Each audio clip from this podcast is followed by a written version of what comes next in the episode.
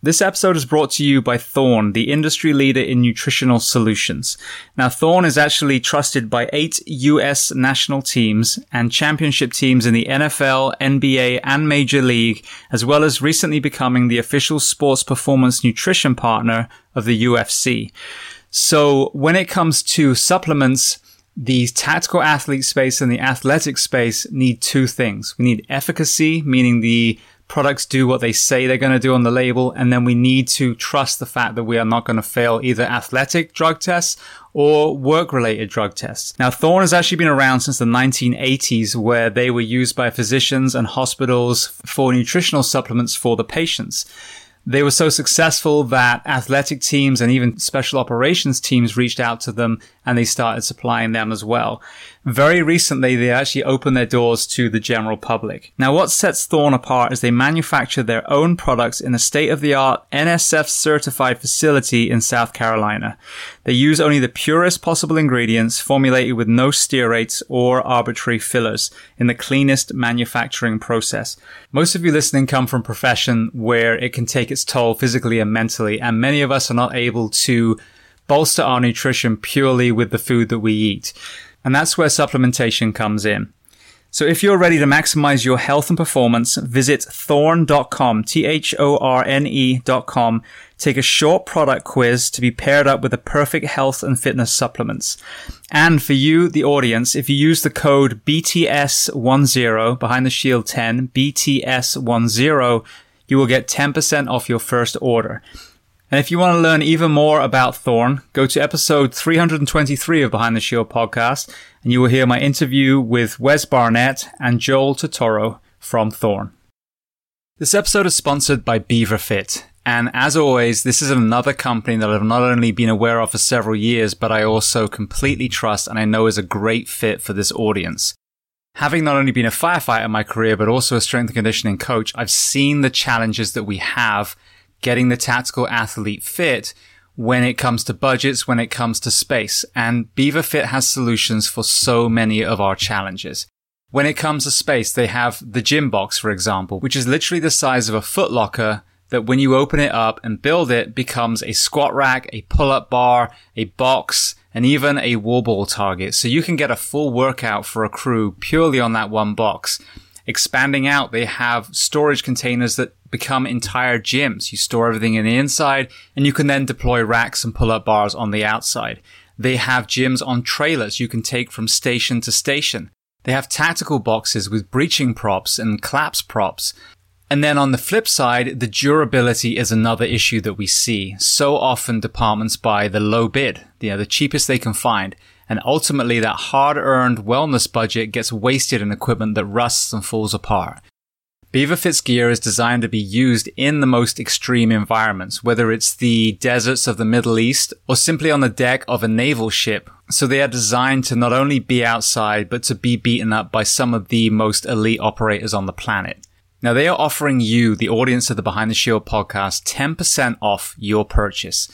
So if you go to either the US site, which is graymangear.com, or the UK site, which is getbeaverfit.com, use the code BTS10, that's BTS10, and you will get 10% off your purchase. If you want to hear more about this company, and I'm sure you do, listen to episode 477 with the original founder, Tom Beaver from the UK, or the founders of BeaverFit USA, Alex Roodhouse and Mike Taylor, on episode 457. This episode is sponsored by 511, a company that I've used for well over a decade and continue to use to this day. And 511 is offering you guys, the audience of the Behind the Shield podcast, a discount on every purchase you make with them.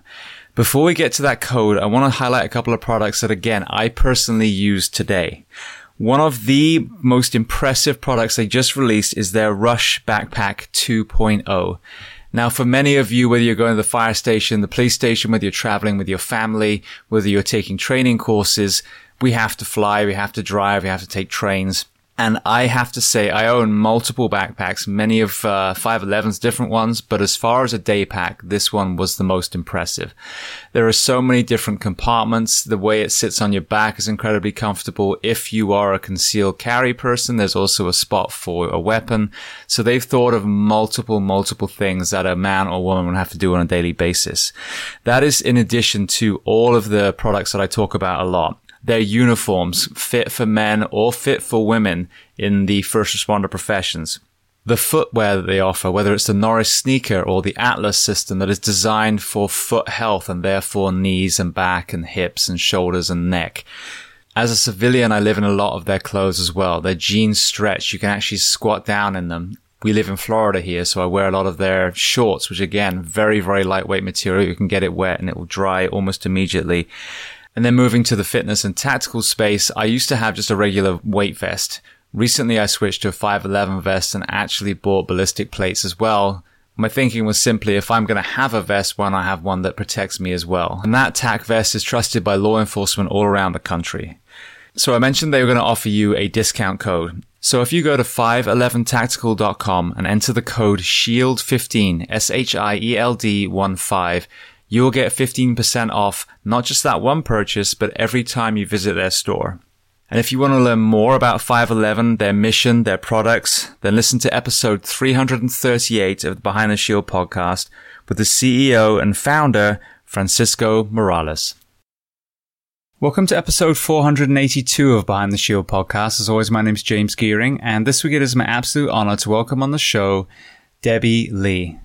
Now, Debbie is not only the mother of Marc Lee, who was the very first Navy SEAL killed in Iraq in Ramadi, but she herself has an incredibly powerful story and is so courageous in telling these stories.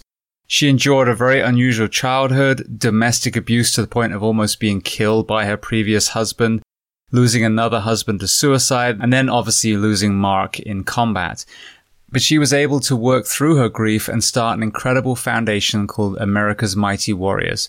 Before we get to that conversation, as I say every single week, please just take a moment, go to whichever app you listen to this on, subscribe to the show, leave feedback, and most importantly, leave a rating.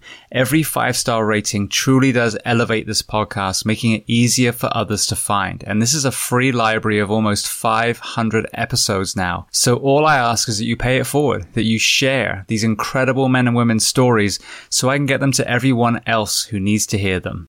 So with that being said, I introduce to you Debbie Lee. Enjoy.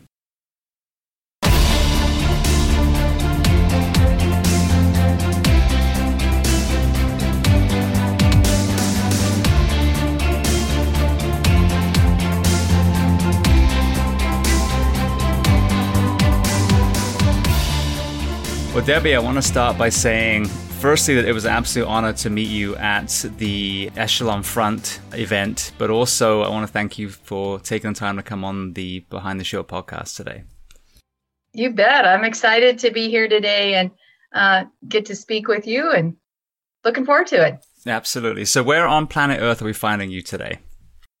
I am in Surprise, Arizona, and yes, that's really the name of the town. I don't think I've ever heard of that town before. Yeah, and I don't know. It's it's a suburb of Phoenix, so I don't know if a long time ago, you know, the uh, when the you know our ancestors were going across the country, and you know they found some water here, and they went surprise, or why it's named that, but it's a very unique name. I was actually uh, I've been a widow for 27 years and was on a dating website long time ago, um, but one of the guys never communicated with him and he just wrote oh you're one of those women that you won't even tell somebody where you live. You put you live in surprise arizona. And i'm like click delete. Absolutely. I, I i was post divorce thrown into that internet. Well and actually my, my wife now i found from match.com so i have to say you know there, there are some good people out there but yeah that was definitely uh, an interesting experience. I'm sure you saw the, the the highs and the lows in that that field there. yes Yes, very much so. Um, yeah, Pe- people can make themselves out to be something pretty cool. I don't know how they don't realize that if it works into something, you're eventually going to meet them and you're going to see the reality of it. But I had one guy on there that put he was six foot one. I'm I'm five ten, so I'm pretty tall. And we walked in the restaurant, he was about five foot six, and I was like, "So, did he not think I would notice, or what?" but he was sitting down. I thought it was kind of odd when I first walked in because he was sitting down and didn't get up when I came to the booth. And so I didn't didn't realize it till you know we were leaving, and I was like, okay, yeah. But it's it's interesting, but great for you that you were able to find someone. That's awesome. Yes, yeah, that's the thing. So don't give up. um, all right. So then, as you know, I love to start chronologically at the very beginning. You have a very interesting early life, so I would love to spend some time kind of exploring that. So tell me where you were born, and then tell me about your family dynamic, what your parents did, and how many siblings you had. Okay. Well, I was born in Greeley, Colorado. Um, my uh, very unique. Wow, just let's throw that in asking about the siblings. I'm either an only child or come from a family of 13. So my mom got pregnant with me. Uh, she was 17 years old, and you know that things were a lot different back then, and they were trying to um, that I wouldn't be. Obviously, I was conceived out of wedlock, but you know they want to try to make everything look normal. So my grandmother arranged for my mom to marry my grandmother's boyfriend. So my mom was 17, he was 35. Now, my mom and I are totally different personalities. If my mom would have come to me and told me that, I've been like, oh, heck no, I'm going to raise this baby by myself. I'll be fine. Thank you very much. I'm mar- marrying that old fart. Um, but my mom was very compliant. I'm sure she was very scared at that point, you know, to find out that she was pregnant and had no idea how she was going to raise this this child. So um, my mom and the man that I thought was my dad, who raised me um, you know, most of my life and who I do consider my father. Um, you know, he was a police officer, uh, was a sergeant in the police department, and um, they then had my brother. A, a, well, actually, a year later, they got pregnant with twins, and one died. Uh, they both died shortly after childbirth. One lived about 24 hours, one lived 48 hours. And then a year later, they got pregnant with my brother Vance, who I grew up with, who I did not know, you know, wasn't a full brother didn't know anything different. And then my mom went through a divorce and um, remarried again. They had a little boy, and then uh, she got divorced and married again. And at 55, they tried to have children as well. She married a bachelor who'd never been married. And thank goodness they didn't, because I have a brother who's just a few years older than my oldest son. I could have had a brother a few years older than my grandchildren. That is not normal. So I had, a you know, strange upbringing. I did finally meet my biological father when I was 16. Uh, my mom and I were were fighting, and uh, she said, "You don't even know who your father is." And I was like, "Do you?" Because she had been pretty promiscuous in between some marriages. We shared a bedroom, and um, you know, there were things that happened in there when I was supposedly sleeping that you know. So it left it left scars on me, you know, and so I was, you know, very angry with my mother, very upset with her as a 16 year old you know, we all kind of go through that testing the waters rebellious age, you know, and I, I maybe tested the waters a little more than than most people. But um, then did meet my biological dad at 16 kind of put the pieces of the puzzle together because when i was 11 i was already five foot nine my mom was five foot six my dad was five foot five there wasn't really anybody very tall in my family so i was always like what am i a freak you know how did i and I met my dad, and he was six foot four. So then I was like, oh, okay, well, this makes sense now. Um, but and he had married um, after my mom and him, you know, had uh, been together, and he had three children from that first marriage. Then he married again. She had a son. They had a son, and then he married again, and she had four boys. So it's you know very much dysfunctional family. We probably could have written a book on uh, dysfunctional family, but it you know it's those things now as I look back, it didn't make any sense to me. I was not happy with where my life was, you know, growing up and as a teenager. And like I said, I did, you know, rebel. But um, very much now I see those are those trials and tragedies in my life that I went through that developed that character. And I don't know if it was something just kind of ingrained in me. You know, I am a strong-willed personality and i think that's what gave me the ability to say i'm not going to let these things take me down you know i'm going to persevere i am going to you know rise above this as a child and a teenager i don't think you have the ability to do that but part of that personality that was in me. And then as i grew as an adult then obviously those choices you know that i made to say i'm not quitting i'm not quitting i'm not quitting i'm not giving up. But those are those things that developed that character and that personality you know in the early stages of my life you know? Now with as you mentioned that that rather unusual marriage and you see that in in other cultures you know in india and places like that where you have these arranged marriage there may be a a large age gap. Um, were they able to find love together? Was it always tumultuous? Um you know obviously i, I was a young child. They divorced when i was about 11 i felt like that that they had found you know love but looking back i think it was very much he was kind of that father figure in her life. She had also come up from a dysfunctional family. Um, he very much was that protector you know and provider. Uh, she wanted to go back to to college and, and get her degree and she did. You know he worked so she could do that provided that way so she could go back and get her degree in education. Um, I know that you know I was his little girl. He cherished me and loved me, you know, to to pieces. Um, but I think it was very much more that I'm going to be your provider. I'm going to be your protector. The arrangement originally was they would just get married. I would be born, and then they would annul the marriage. So obviously, you know, they chose not to do that for you know whatever reason at that point. So there must have been something that that was there but i don't know that it was the normal you know young love you fall in love with each other you know and but um you know definitely he he provided a, a lot for my mom to be able to fulfill some of those dreams that she had in her life.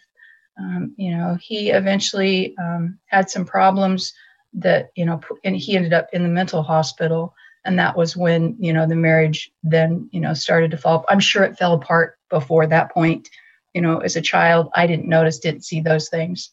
But um, yeah unfortunately had some mental health you know problems. Yeah and that was he said he was a police officer. Yes he was a police officer. Yeah so sadly i mean that's something that we see a lot whether it's addiction or depression or anxiety or even suicide. Yes. i mean that is that is rife in our professions. It is very much so. And you know, I do remember that there was one of the police officers that he was very close to. Um, as I recall, my dad was not actually on that call when they went and when um, his name is James Longfellow. I'm not sure how this many years later I remember that gentleman's name, but um, he was shot and severely wounded and was a paraplegic, you know, for a long time. But um, and and I'm not sure the the situation as the story was told to me, was um, was back. This tells you how long ago it was. Back when we still had parking meters, and they put change in the parking meters. But um, part of his job somewhere was then to collect that money from the parking meters. I'm not sure why, as a sergeant, you would be out doing those kind of things, but it was a small town, and um, or if it was when the money was brought in, but he ended up stealing the money from the parking meters, and it he couldn't live with himself. You know, it it drove him crazy. I'm sure looking back now and the work that we do with veterans and understanding what they see, you know, the law enforcement, our veterans, all our first responders, what they see when they go out on calls, what they deal with on a daily basis that weighs heavily um, on them. And they, you know, like you said, they struggle with uh, the post traumatic stress. They struggle, you know, with suicidal thoughts constantly. And so I, I, do looking back, you know, I have a better understanding of some of those things that he went through. But um, yeah, I remember uh, I was a cheerleader in high school, and I remember going down to get our our cheerleading uniforms in downtown Denver. And at the time, Lamar, uh, Lamar Street or Larimer Street, Larimer Street was um, not like it is now with all these fancy restaurants and shops. It was the dumps, and that's where the bums were at. And I remember um, we had to walk about two blocks through that area to get to where we ordered our cheerleading uniforms and uh, walk by a doorstep. And there was my, my dad, you know, as a bum huddled up on that doorstep. And it was just like, oh my gosh, that's, that's my dad, you know? And, um, you know, I'm there with my other friends from, you know, from high school, the other cheerleaders that were with me. And it was just shocking, you know, and I, I, I couldn't even stop, you know, I was just like, oh my gosh, what do I do? How do I handle this? That's my dad. You know, of course, they divorced already. And so he'd been gone from the home for a while. But, he did then later in life kind of, you know, pick himself back up out of that um, and was not, you know, homeless or, or, a bum anymore. But, you know, these are those things that you bury, um, you know, in your psyche and you don't think about, you don't talk. I have not thought about this for, for years and years and years. But, um, you know, you go back and you go, oh my gosh, you know, that's, that's, that's personal, but that's crazy that, you know, that was, my childhood. You know, that was my teen years. That's, you know, I count my blessings that I'm not, you know, locked up somewhere in a mental hospital or totally, you know, have lost it. But, you know, it, it like I said, I have not thought about that for years and years and years. But those are those things of your life that you have to move past. You can't get stuck there you can't say, okay, this is the cards that's dealt to me. This is my life. I'll never be anything.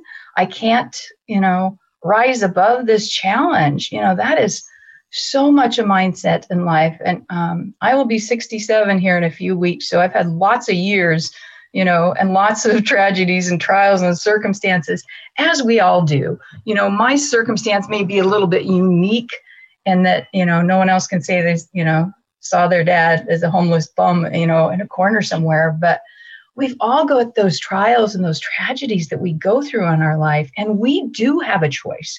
We don't have a choice the, the circumstance that was handed to us, but we do have a choice how we respond.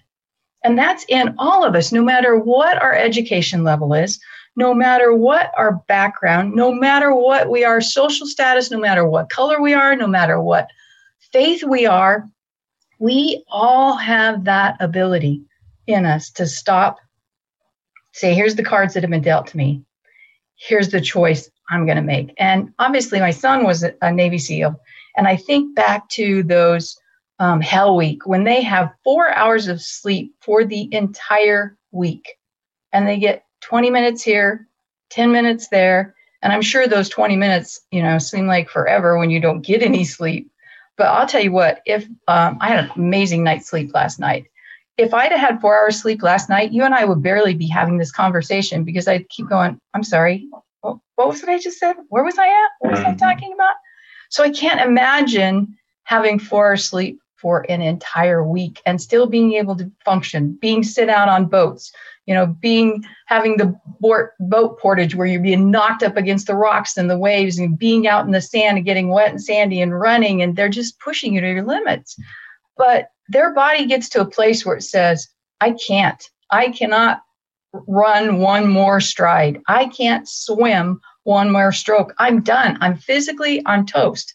And their bodies really are physically toast. And yet it's their mind that says, no, keep going one more stroke, one more stride, keep going, don't quit, one more, one more. And that's the mentality that we have to have no matter what we're faced with in life. You know, the, those um, tragedies and trials mold us and shape us if we make those choices then to take one more step to see what's next. And if any of those stages in my life I would have stopped and given up, then we wouldn't be where we're at today with our foundation and the impact that we're making. You know, we wouldn't I wouldn't be have 11 grandkids that I get to love on and encourage. I'd be home and they'd be having to take care of me, you know? And so again, that's totally a mindset that any of us can choose to make no matter how much pain we're in. You know, you can still say I am going to get up today and I maybe I'm not don't have the ability to say I'm going to run a marathon today, but I'm going to get up and I'm going to run up and down one flight of stairs. And that's where we start with those little tiny, you know, steps and those little tiny choices. And once you make that, then it's easier to make one more. And you make choices to make sure that you're eating healthy and that you're exercising and that your mindset, you're training that with good things that you're reading. You know, I'm a believer for, you know, my quiet time every morning is crucial for my day, and that has been for for lots of years. And so you make those plans and choices in your life to do those things. Beautiful. Well, I mean, it's so important to hear that. And I agree 100%. But I think what's also tragic about, you know, the, the memory you just had is something I talk about. A lot of these homeless people that we see, let's say, forget a lot, all of these homeless people that we see have trauma in their life, you know, and that point. They're maybe they're low. Hopefully they're able to come back out of it. Many don't.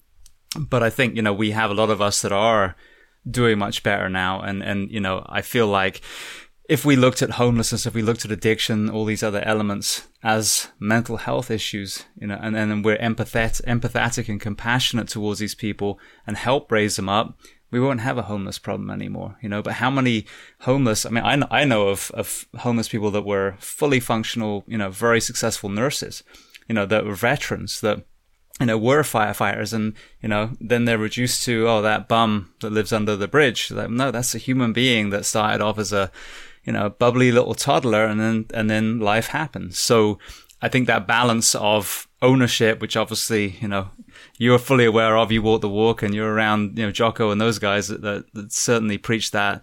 Um, but also the environment to, to, to lift up the broken and give them that foundation so they can then start taking those steps. Yeah, very much so. And that is contagious. You know, when you're out there sharing your struggles and you're sharing your story and how you came from, you know, where you were, whether it's homelessness, you know, a dysfunctional family, you know, being, you know, left uh, with the, the, loss of a loved one. You know, I've walked through that, you know, twice losing a husband and losing a son. Whether you, you know, deal with um, a marriage is falling apart, abuse in a marriage, you know, you've lost your job. Again, those are those are circumstances that are tragic, but they don't have to define who you are. You can make that choice than to say, okay, this was, you know, for me, I look back at, you know, the first marriage that I, you know, had. It was a terrible choice. And I knew that. My mom forbid me to marry him. And talk about strong will just to piss her off. I did it. You know, I'm like, nobody's going to prove to me. Nobody's going to tell me I can't do anything. Watch this.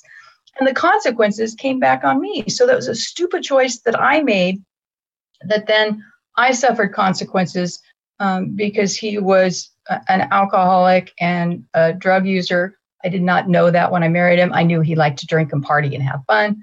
Um, I never saw, you know, the the drug usage or was aware of that, but didn't realize he was an alcoholic either. But he was great if he wasn't drinking, you know, or doing his drugs. But man, he was Dr. Jekyll, Mr. Hyde, and very abusive, and um, almost killed me at the age of 23. But so those are things that when I look back on, yes, it was my stupid choice. We make stupid choices in life.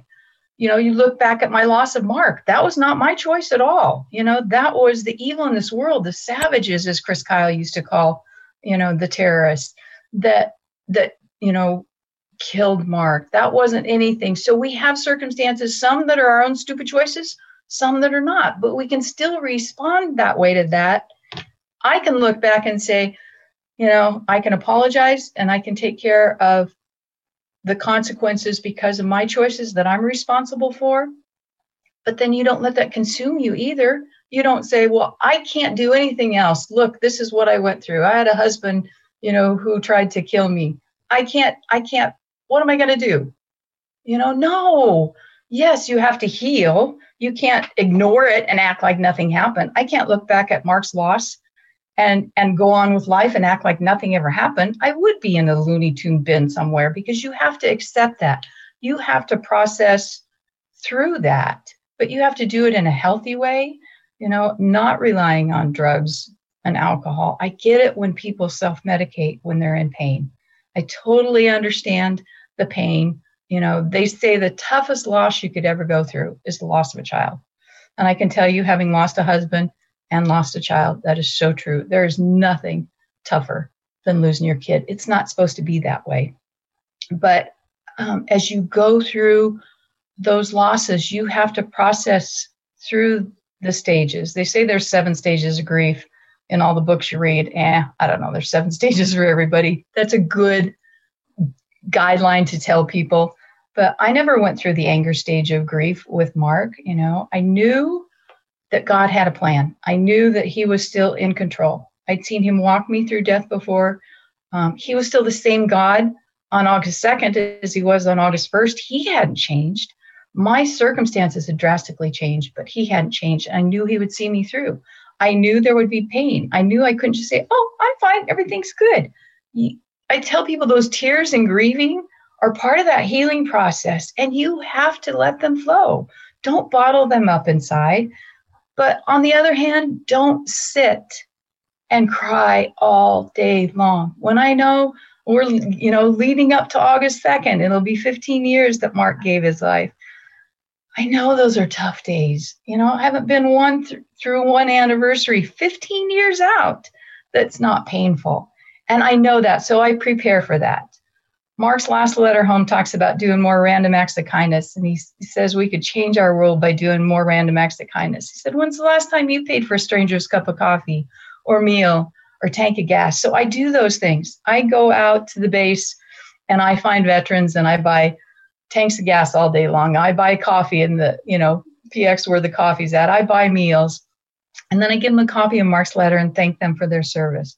That is so encouraging, so rewarding to do that. And so that helps me through that day. I prepare for that that way. I'm honoring Marc. But those are those things that you learn in life, no matter what your circumstances are that you're going through, that's the struggles. You learn how to process through that. You don't avoid it, you don't go above it, around it, beyond it. You got to go smack through the middle of it to get to the healthier side. And I've had lots of life experience to be able to to practice that and work on that. You know, you you wish you didn't have to go through so much, but I look back and I wouldn't be who I am today if it wouldn't would have been having to go through those to mold me and shape me. I think God knew, you know, that strong will that He gave me, but that I was using it not according to how He wanted me to use it, once I made the choice to do what he wanted me to do, then man, you can't stop a strong-willed person when they're going in the right direction and their perseverance and you know, so that that was a gift, but I had to learn how to use it the right way. Yeah, absolutely. Well, you, you talked about, you know, the the road that made you strong. So um firstly, before we get to to the marriage and obviously you know, the the kids that you had, um, when you were at the school age, what were you dreaming of being career wise?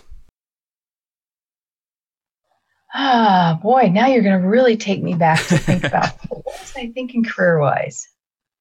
That's a great question. I don't remember any specifics, and I'm one of those those people that my memory, um, and not just because I'm you know going to be 67, but I've always been that way. That there's not a lot that I do remember, good or bad, and I think part of that is a protection, and that you don't remember. You know, like that moment a moment ago when I went back to that memory that I hadn't thought about in so many years. Um, I know that I did, you know, want to be a pilot, but I don't remember what age that memory came. But I know that I wanted to be a pilot. There were not a lot of, obviously, not a lot of women pilots back then. So that was, you know, going to be an extra push to be able to make that happen. And that is what I ended up going to, to college for uh, to become a pilot. But um, I don't remember. I, I know I always wanted to be a mom. I wanted to raise kids. I know that was always very passionate in my heart. I love children. And I, uh, you know, and I think that was probably one of my my biggest ones. I know I had lots of scholarships when I graduated from high school, and I turned them all down. You know, I got married young. I got married at 18, but that was really what I wanted to be. Was, you know, I wanted to be a mom and a wife. You know. Well, walk me through that then. So, you know, as you said, you got married young. So, what was that period like? You mentioned that there were some very dark times, but kind of from the inception to having your first child, kind of walk me through that that several year journey. Sure. So, um, like I said, I got married. Um, I had just turned 18 July 26th, and we got married August 11th. So, um, was very young, but I had started working um, at the bank when I was 16. I had left home, you know, when I was young, so I already had my own apartment and was working full time, was very, you know, established for an 18 year old financially, I guess. Um, not that I had any, you know, huge savings accounts or money set aside, but I thought I was doing pretty doggone good for for 18. Um, they called me the baby of the bank because I was the youngest um, employee they had. But um, we had a, you know, apartment. I was loving being out, you know, on my own and playing. I think we were playing life. I don't know that the reality of what we were doing really was considered. Um, but noticed, you know, fairly early in the marriage when he drank, you know, that if I would make a comment to him or say anything or express my you know, disappointment or upset in what was happening, then it the abuse did not start, you know, right away from him beating me. It would be. Um, I remember the the first thing that happened was he would act like he was going to throw a punch at me, and then just before it'd get to my face, then he'd like itch his nose, and um, so it was just that intimidation, that fear um, factor. And then it got to be you know each time it would get a little worse. Of course the next day he would swear up and down and i apologize. It'll never happen again. I'm so sorry. You know he would bring me a gift or a present or flowers you know or make me a meal or just um, you know and you want to believe. And for me i was i knew that marriage was for life when i went into that marriage even though i was rebellious with my reason why. I think even more so, I was going to prove to my mom this would work. And so, you know, she never knew half the stuff that was going on behind the scenes because then that would validate that she was right. And God forbid at that age, I could say my mother was right. But, um, and so it just over time would progress a little bit more. You know, the violence then would be a shove, and then it would be, you know, a punch, and then, you know, we were married four and a half years and it got pretty violent and aggressive at the end to the point where um, my neighbor, we were living in apartments and um, he had heard me screaming and yelling. Thank goodness. Um, we'd separated, my husband and I had separated, and he'd been at the bar. It was 2:15 in the morning. I should have gone, yeah, the bar's just closed. He's probably drunk no, don't let him come back. But he said, I'm coming back to get my stuff. And for me, that was okay, he's finally accepted that. And um, he came back to get his stuff, and there was one of those little six pack coolers. Um, and he came down with my oldest son in his arms, who was um, two and a half then. And the cooler was packed with his clothes. And he said, I'm taking my son. And I remember saying over my dead body. And um, didn't realize how close that would be at that point. So he um, threw Chris on the couch and proceeded to start to beat me. Sorry. Whew. And, um, when he came, when he came that night, uh, when he went up to get his stuff, I came downstairs and I left the door cracked open in case I needed to run. And uh, fortunately, like I said, we lived in condos, and the neighbor next door heard me screaming and yelling and um, came in. He said he thought at that point that I probably was dead because I was limp on the couch and um, I was being choked. And he said you kind of had a bluish tint to you. And yet the whole time my son is sitting on the couch watching this. And um, they started fighting. And the guy was a big guy, you know, six foot four. Um, my kid's father wasn't very big. Um, and so there was a pretty good fight, you know, that pursued. And I was able to then, you know, kind of wake up a little bit and get up. And I grabbed Chris and ran next door and we called the police. And uh, Greg finally got away. Um, I think probably when when the police came, but I don't. I still to this day I don't understand why the police didn't go inside and get him. I know he had a very um, violent, aggressive, had been arrested several times, had knifed people. He was kicked out of the military um, because he had gotten a fight with two sailors, and one of them had I don't know, some ridiculous 200 some stitches or something. So, you know, he had a record, and and I do know that you know the domestic abuse is the worst circumstances you can get into for a police officer, and uh, but for whatever reason they didn't go into the apartment. My daughter, who was six months old at the time, was still in there, and I was concerned for her. And so I basically put my ear against the wall and was like, okay, if I hear her crying or screaming, I am going back in there. I, I don't care what the outcome is. I've got to do that. And I never, you know, didn't hear her, but um, my ex was in the kitchen boiling hot water at the stove and throwing it out the window at the police officers. It's just, you know, it was just weird stuff that was going on. But finally, he called about 5:30 in the morning. He said, "I've left," and uh, he said, "You can go get your daughter." And so um, we listened. The neighbor then went in to double check and was able to get my daughter and bring her back out of there. But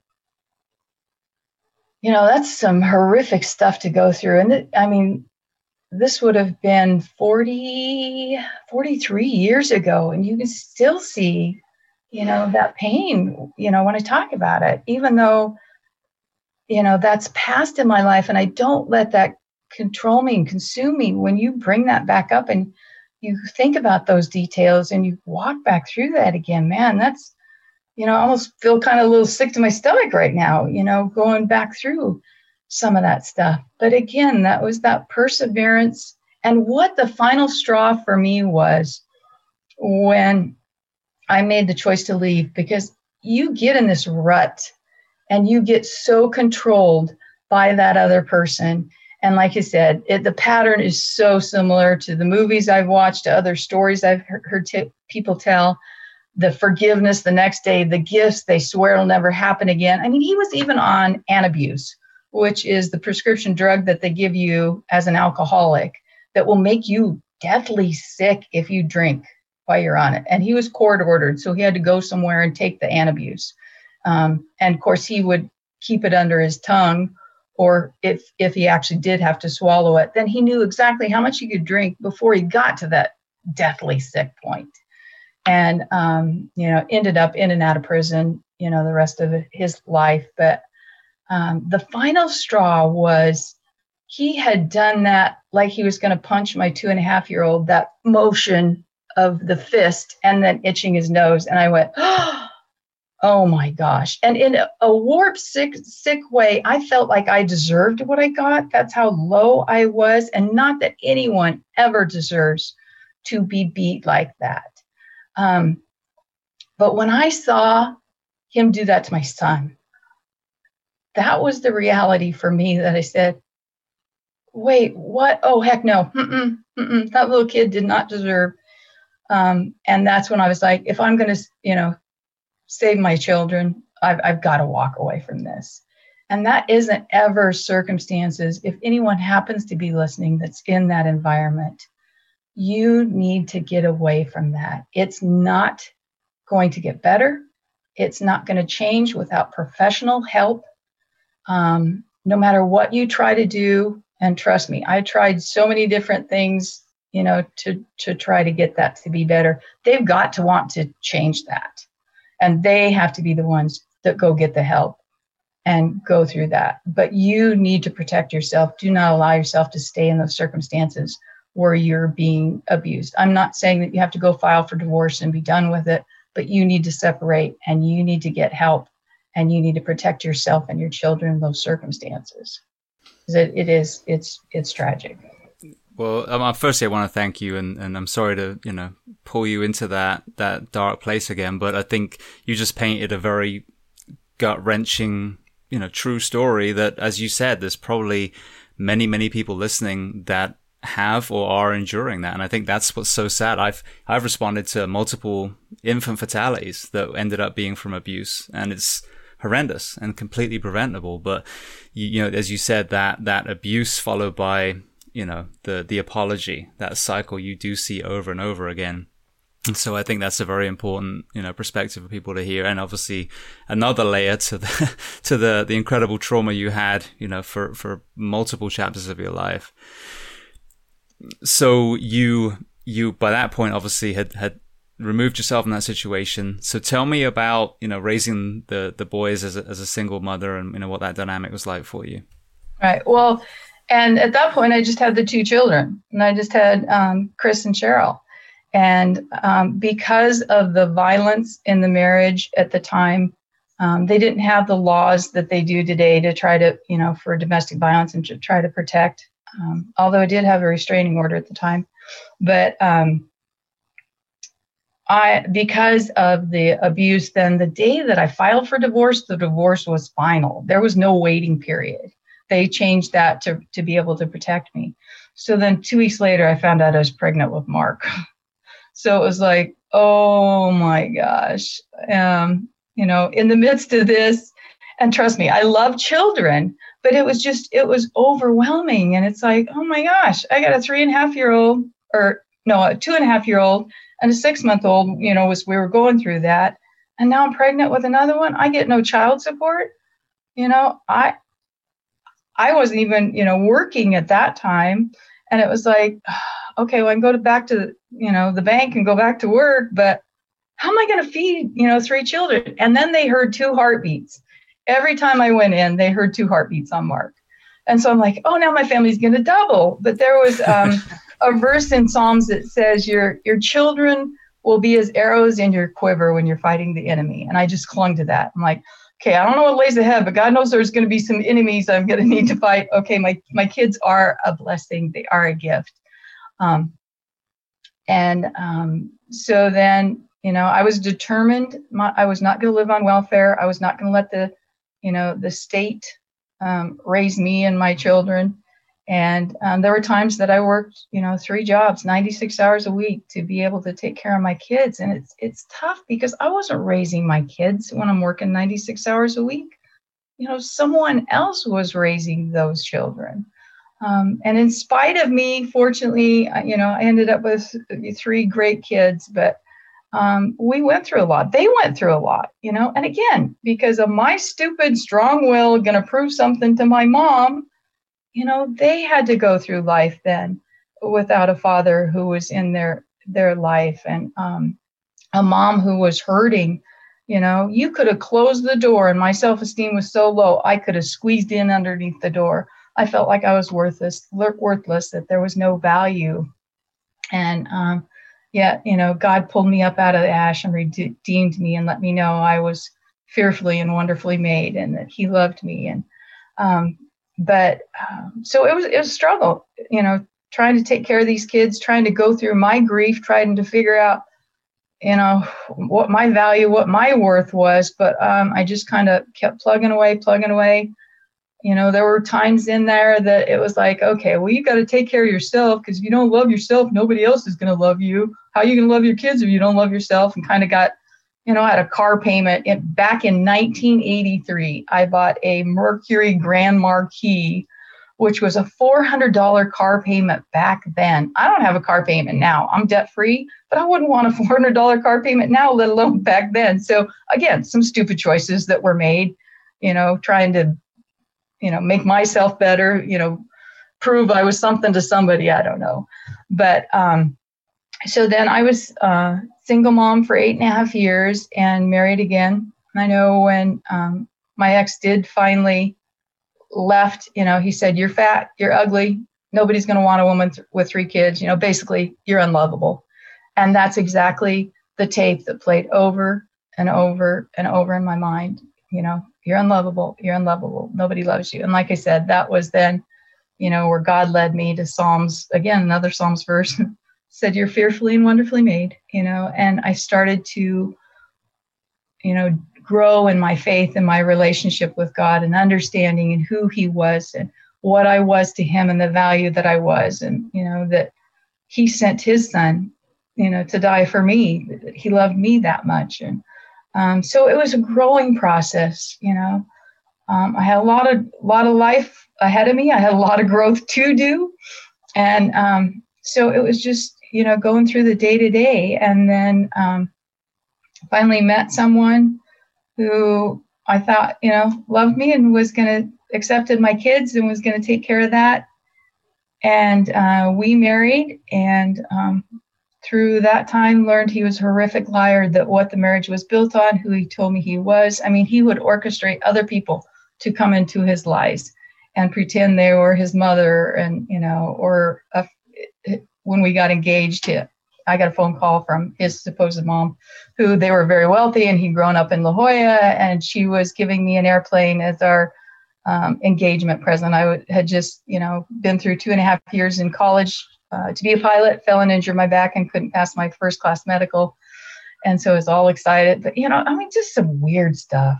You, you know, you'd watch a movie, and, and it sounds weird to talk about this all in one setting because it's just so much, but it's it's bizarre and it's crazy. But um, short story, um, long story short, I guess, was uh, we were married for about eight years, and then he ended up taking his own life.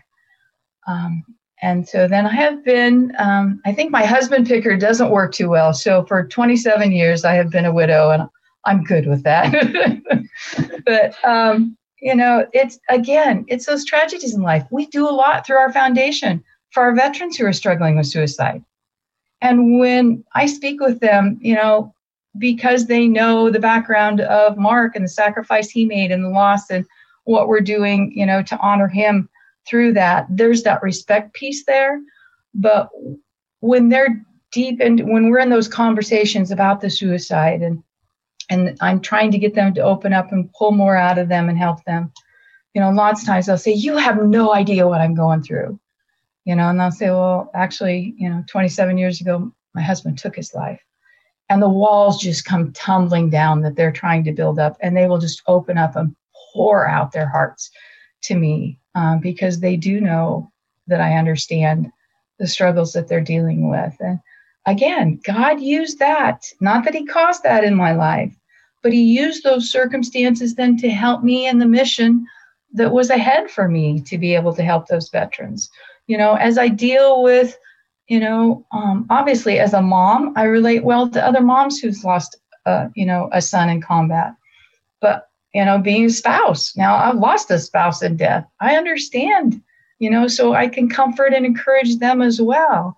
And again, I, I totally get it when people curl up in a ball and feel sorry for themselves for whatever, whether it's grief, whether it's health issues, whether it's marriage, marriage, financial, when they curl up in a ball and feel sorry for them because that pain is real. You don't ignore that pain. Those struggles are real but um, to be able to encourage them and say, yeah, I've, I've been there, I've walked through that. And you can still make a choice to go above that, to rise above it, in, in, you know, in spite of what's been handed to you. Is it exciting? Are you happy that that happened? No, not at all.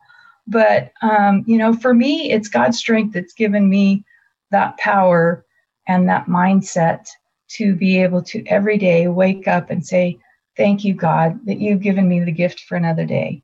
And at night, you know, I go to bed saying, Thank you, God, that you got me through another day.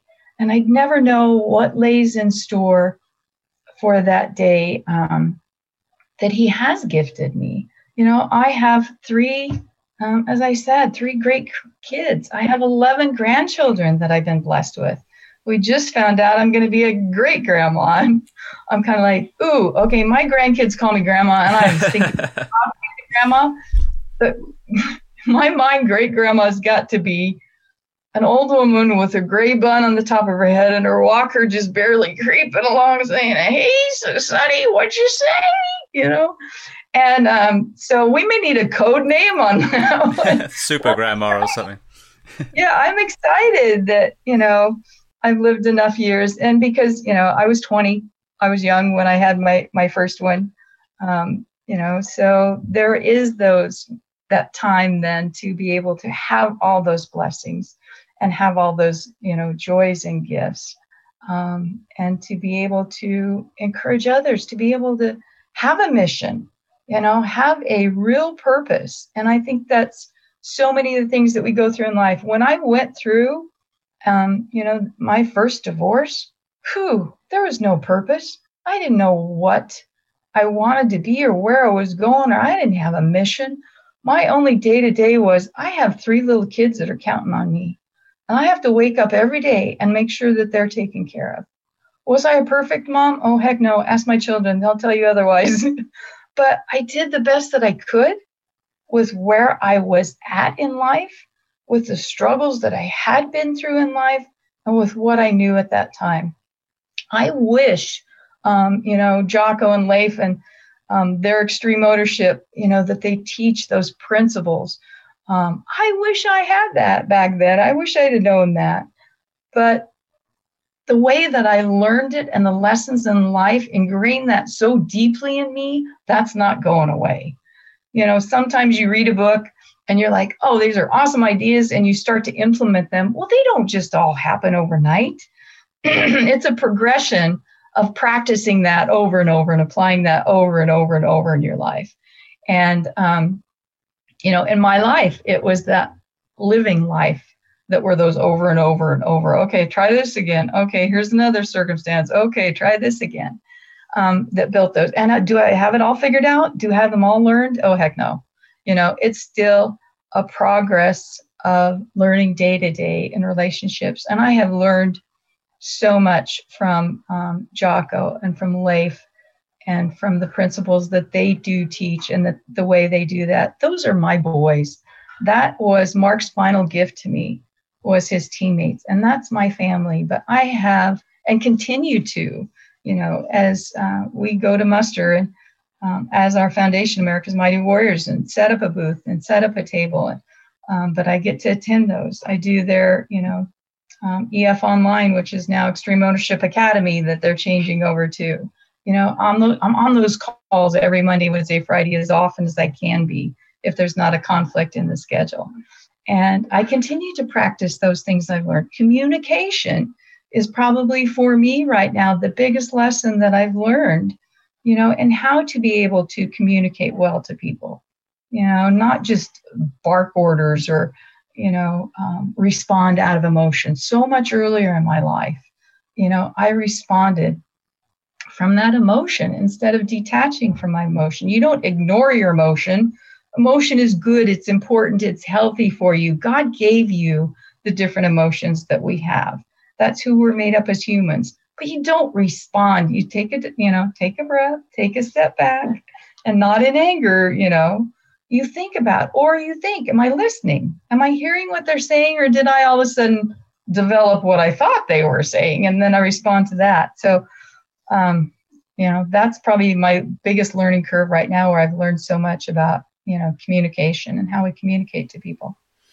Well, I think a, a common denominator that I've had over and over again on here is I was taken aback how many people have really challenging early lives, you know, and it could be growing up around al- alcoholism. It could have been recipient of domestic abuse, sexual abuse. I had one that was a boy soldier in Sierra Leone whose parents were murdered and he was forced to kill. I mean, either that or be executed. So, you know, I mean, these, we see these films that are written, you know, these fictional stories, but the true stories are so much more harrowing, I think, you know, but out of that, you know, becomes, like you said, that, that growth, that post traumatic growth, you know, the self forgiveness.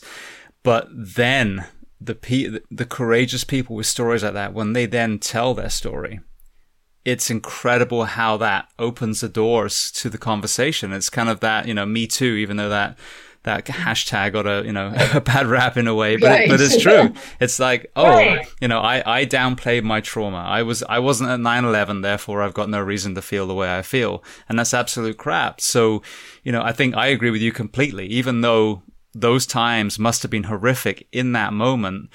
The ability for you to say, I do know how you feel. This is what happened to me.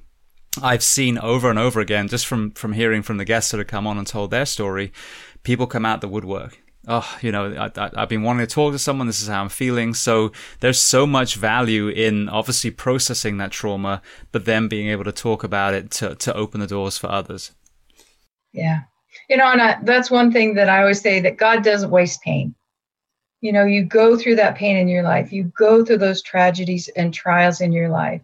And if we allow Him, then He will use those, um, you know, not only to point others to him, but to help other people in the midst of their struggles. You know, there's um, a verse that says we comfort others and we encourage others in the way that we've been comforted. So I think that's important, you know, and not that everybody's called to do that. I'm not saying everybody has to do that.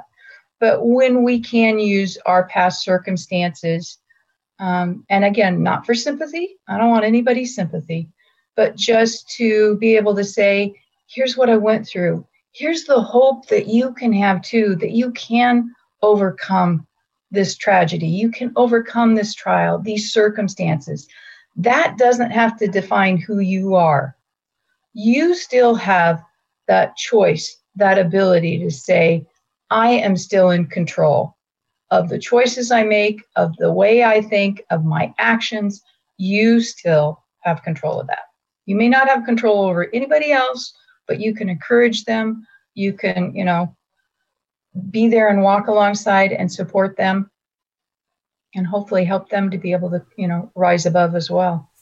Absolutely. Well, actually, one of the things that struck me the most um, in the muster was Jocko and Leif were talking about, um, again, controlling your you know, controlling what you can control. And even in the leadership sense, and I've been in places where the leadership was horrific, absolutely horrific. And, um, yeah, when, when I look back now, they were like, well, you can control your reaction to that. You can, you know, you can still shape somewhat, but you can't control them at all. And that was a, a bitter pill to swallow because when I look back, I'm like, okay, well, here's some areas I could have done that better. I don't think it would have changed the outcome, but maybe it would have changed my stress levels if nothing else. but, uh, but yeah, but you know, I think it's, it's very, very, very, very empowering to realize that, yeah, you know, pe- things externally will happen to you and some are in your control, some are not. But just understanding that it is what it is and, and how you react now is the only thing that truly is in your power. Yeah. And I think that's one of the things too that um, you you can still have joy. It doesn't have to be. Uh, I think of a cat. You know, there used to be a I don't know, it was clothesline. That really dates it because most people don't have clotheslines. but the wire that the cat has his chin just above it. You know, the claws are kind of on there, and it's like, you know, oh, I survived. I'm a survivor. You know, and you don't have to go through life just surviving, just barely with your head up, barely alive. And that's why I tell people you can thrive in the midst of your tragedies, in the midst of that, you can still have joy. Is it happiness? Because, you know, I think everybody's searching for happiness. They want to be happy in life. And that's based on your circumstances. So, you know, if things are great and your marriage is great and your finances great and your health is great, you're happy. Well, that's not what I'm talking about here. I'm talking about joy. I'm talking about the inward feeling that you have in your heart, no matter what's going on, that you still have that that joy. It's not happiness, but you know that in the midst of losing, you know, a husband to suicide, being, you know, almost killed by the first husband, losing my son, I can still choose to laugh and be joyful and have those, you know, that's an attitude that comes from within me. That's not based on my outward circumstances and what's happening around me. And that we do have control on. Absolutely. Well, speaking of your son, so I guess we should probably walk through, you know, Marc's life, um, and, and his uh, siblings as well. So, um, from what I understand, I, I, listened to Mike Ritland's interview that you were on, um, mentioned about, uh, you exposing them to, to war films. So tell me, kind of the, the timeline of being young kids and when when they started to show interest in actually serving? Um, and I don't know um, that there were any specific times. I mean, they were always, you know, boy boys, you know, digging the dirt, you know, taking a piece of wood and making a gun. And, you know, I always tell people this garbage in America that, you know, we can't have, you know, you have to push your children or not push your children to whatever gender they come wired as warriors and you can't unmake them. If the, if god intended for them to be a warrior you can do whatever you want. You can take you know not give them nerf guns or guns or they're going to take their toast and bite it into be a gun you know? That doesn't work but you can't make them a warrior if they didn't come that way either. You can try all you want and it's something that's internal that comes that way. And so you you want to you know support that. You want to build that you know encourage that character i guess. I mean i have nerf gun wars with my grandkids all the time you know? We we enjoy life. We have fun. Even my you know granddaughter who has four bro you know four older brothers um, very much she's a little girl's girl but man she's a tough little cookie. We have a, a video of her. She she will be four next week but um they have a nissan 12 passenger van. And she literally has one of the big exercise ropes that they hooked up to the van, and she is pulling the van. oh my goodness. I mean, it's in neutral, but she is pulling that van. I'm like, what the heck? And and her mom said, well, it's on a little bit of an incline. If you go down the street, it doesn't feel like it's much of an incline. You know, it's not like it was on a hill and she's rolling and they got a video, you know, before the van runs over her. But um, it, it, she is a tough little cookie. But um, and then I got a little sidetracked there on, on what we are talking about. Uh, what was your question just for that? No, it's okay. So so basically, kind of walk me through. Um, yeah, because I know several of the boys ended up in the military. Kind of when when they did show that interest, and kind of walk me through even further into their enlistment.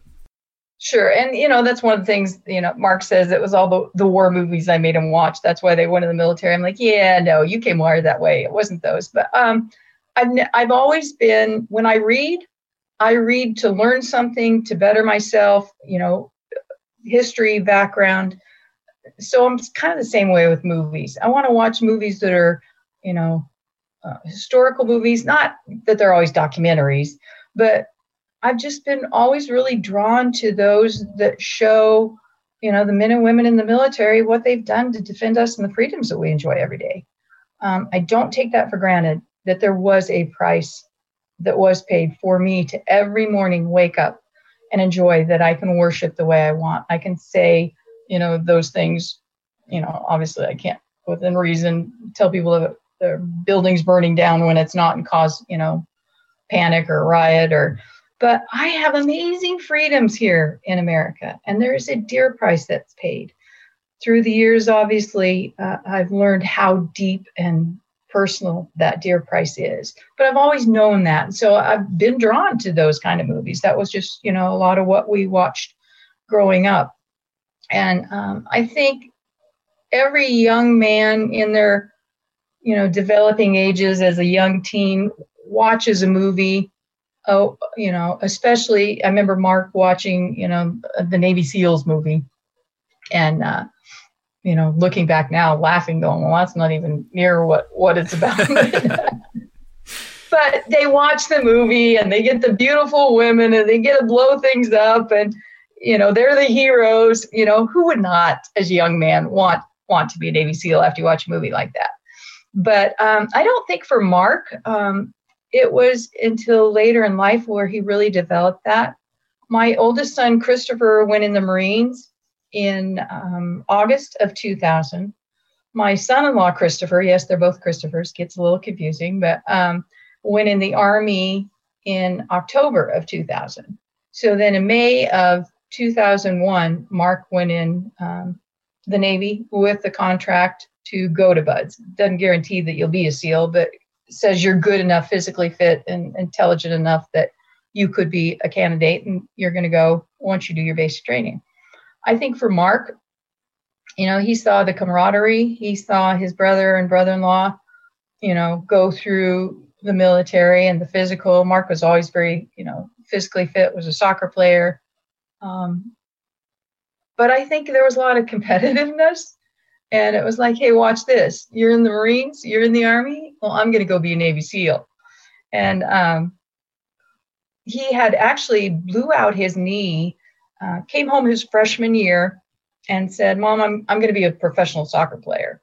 And I always taught my kids, you know, even, you know, when I was struggling in the beginning um, years of raising them as a single mom, that, you know, you put your mind to it, you can do whatever you want to do.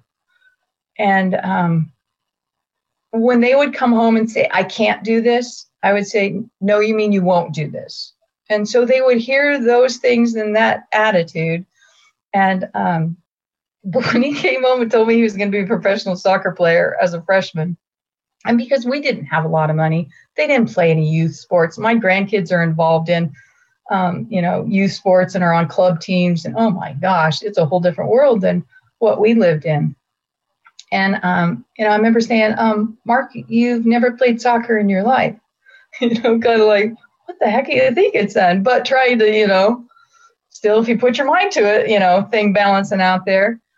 And he said, "No, mom, I, I really want to do this." I'm like, "Okay," you know. And so he started, you know, I was homeschooling them, and he went to the high school because he could play sports with the high school, and uh, he was the most improved player um, his freshman year. Later, um, is actually at his funeral, his uh, soccer coach spoke and he said he was probably the worst soccer player he had ever seen. and so I guess you got a long ways to get most improved player when you're the worst soccer player. But um, he ended up being the youngest um, soccer coach at the high school. He was trying out for the Colorado Rapids, which is the professional soccer team in Colorado and uh, blew out his knee the night before try- tryouts. So had to come home, get surgery. He um, had torn his ACL. They removed half of his meniscus, And it was during that time that he really started doing a lot of reading of, you know, autobiographies of Navy SEALs. And I noticed he started going to the pool more, more often swimming. They hadn't had swim lessons growing up. And um, I noticed he'd have a workout routine. You know, he'd been working out at the gym regularly. That was a habit of his that he did have. And, you know, he started refining that more. And I noticed, you know, more numbers in the pull ups and the sit ups and the, you know, burpees and whatever else he had on there. But, um, and that's when he made the conscious choice uh, why he was healing. He did go back to uh, the master's college for one more semester, wanted to play a little more soccer. And that's then when he went to the recruiters in May and um, then uh, went to try out to become a Navy SEAL. Uh, the first time that he went through, he got pneumonia and pulmonary edema uh, during Hell Week. Um, and it was just a couple hours before the cutoff point where he would have been rolled forward and would have still been in class 239 with the rest of his class he started with. But he wasn't quite to that point. So, and, and he went in when they did the medical exam on him and told him what he had. He's like, No, I could do this. I'm good. I'm good. And they said, No, we had a guy die two classes ago with what you've got. We, we've got to pull you. We don't have a choice. And uh, so then he got rolled into class 240, um, rang the bell on Hell Week on Monday night, was sent to the fleet, the boat that he was sent to, because you, you still got to finish your contract, you know, even though you, you know, drop out of the SEALs. And um, his boat was in dry dock. He was, it was the USS Enterprise. Oh, no, wait, it was the Eisenhower. I always get these confused. I think it was USS Eisenhower, which was in dry dock. So he was driving a shuttle bus for the Army. I have a picture of him with his head on the steering wheel. Oh, my gosh. And, I mean, what a contrast. Go from trying out to be a Navy SEAL and now you're driving a shuttle bus. You know, he was hating life. And um, I remember the phone call when he said, Mom, I screwed up. And, um, you know, we talked about, you know, why he made that decision. And he really felt like it was the wrong decision that he made. And I said, you know, have you prayed about this? Are you sure this is where God wants you? And he goes, yep, I'm positive that's where I'm supposed to be. I said, well, you need to get your butt back there then. You need to do whatever it takes. You need to jump through whatever hoops you need to, but you need to get back there. And it took him about a year. He had to go through, I mean, they put him through, he had to write essays, he had to do extra PT, he had to meet with officers. And for a year, he had to go through that process. And rightfully so you know, if you've been through once and quit, how do they, you know, know that you won't just do that again? But uh, went back in class 251 and was in running for honor man in the platoon. Did not get um, honor man. I remember that phone call and him saying, "Oh, mom, I didn't get honor man." I'm like, "Marc, you got your trident." I get it. I'm competitive, so I get it. That you know, but um, you know, and just an amazing story of perseverance there, you know, to go through BUD/S three different times. Um, you know, and looking back, you know, and I'm sure any of the team guys would tell you, you know, they make it sound like in the movies you watch, you know, BUD/S is the worst part, the, you know, like I said, they don't call it Hell Week for no reason, but, um, you know, that they went through, but that was the easy part, you know, looking back when you're deployed into combat and what they endure and what they go through, man, that's intense. That's crazy, but very proud of um, my son, my son-in-law, and Marc. You know that all served in the military and defended me and my freedoms. Very proud of, of our military and my my kids. Well, I'm sure. And and the thing what really kind of stands out on Marc's story is you know, I've had a lot of SEALs on here now. I've been very lucky to, I think, I think the special operations community has so much value and, and so many tangents with the first responder community. So we have a lot to learn from each other. Yes.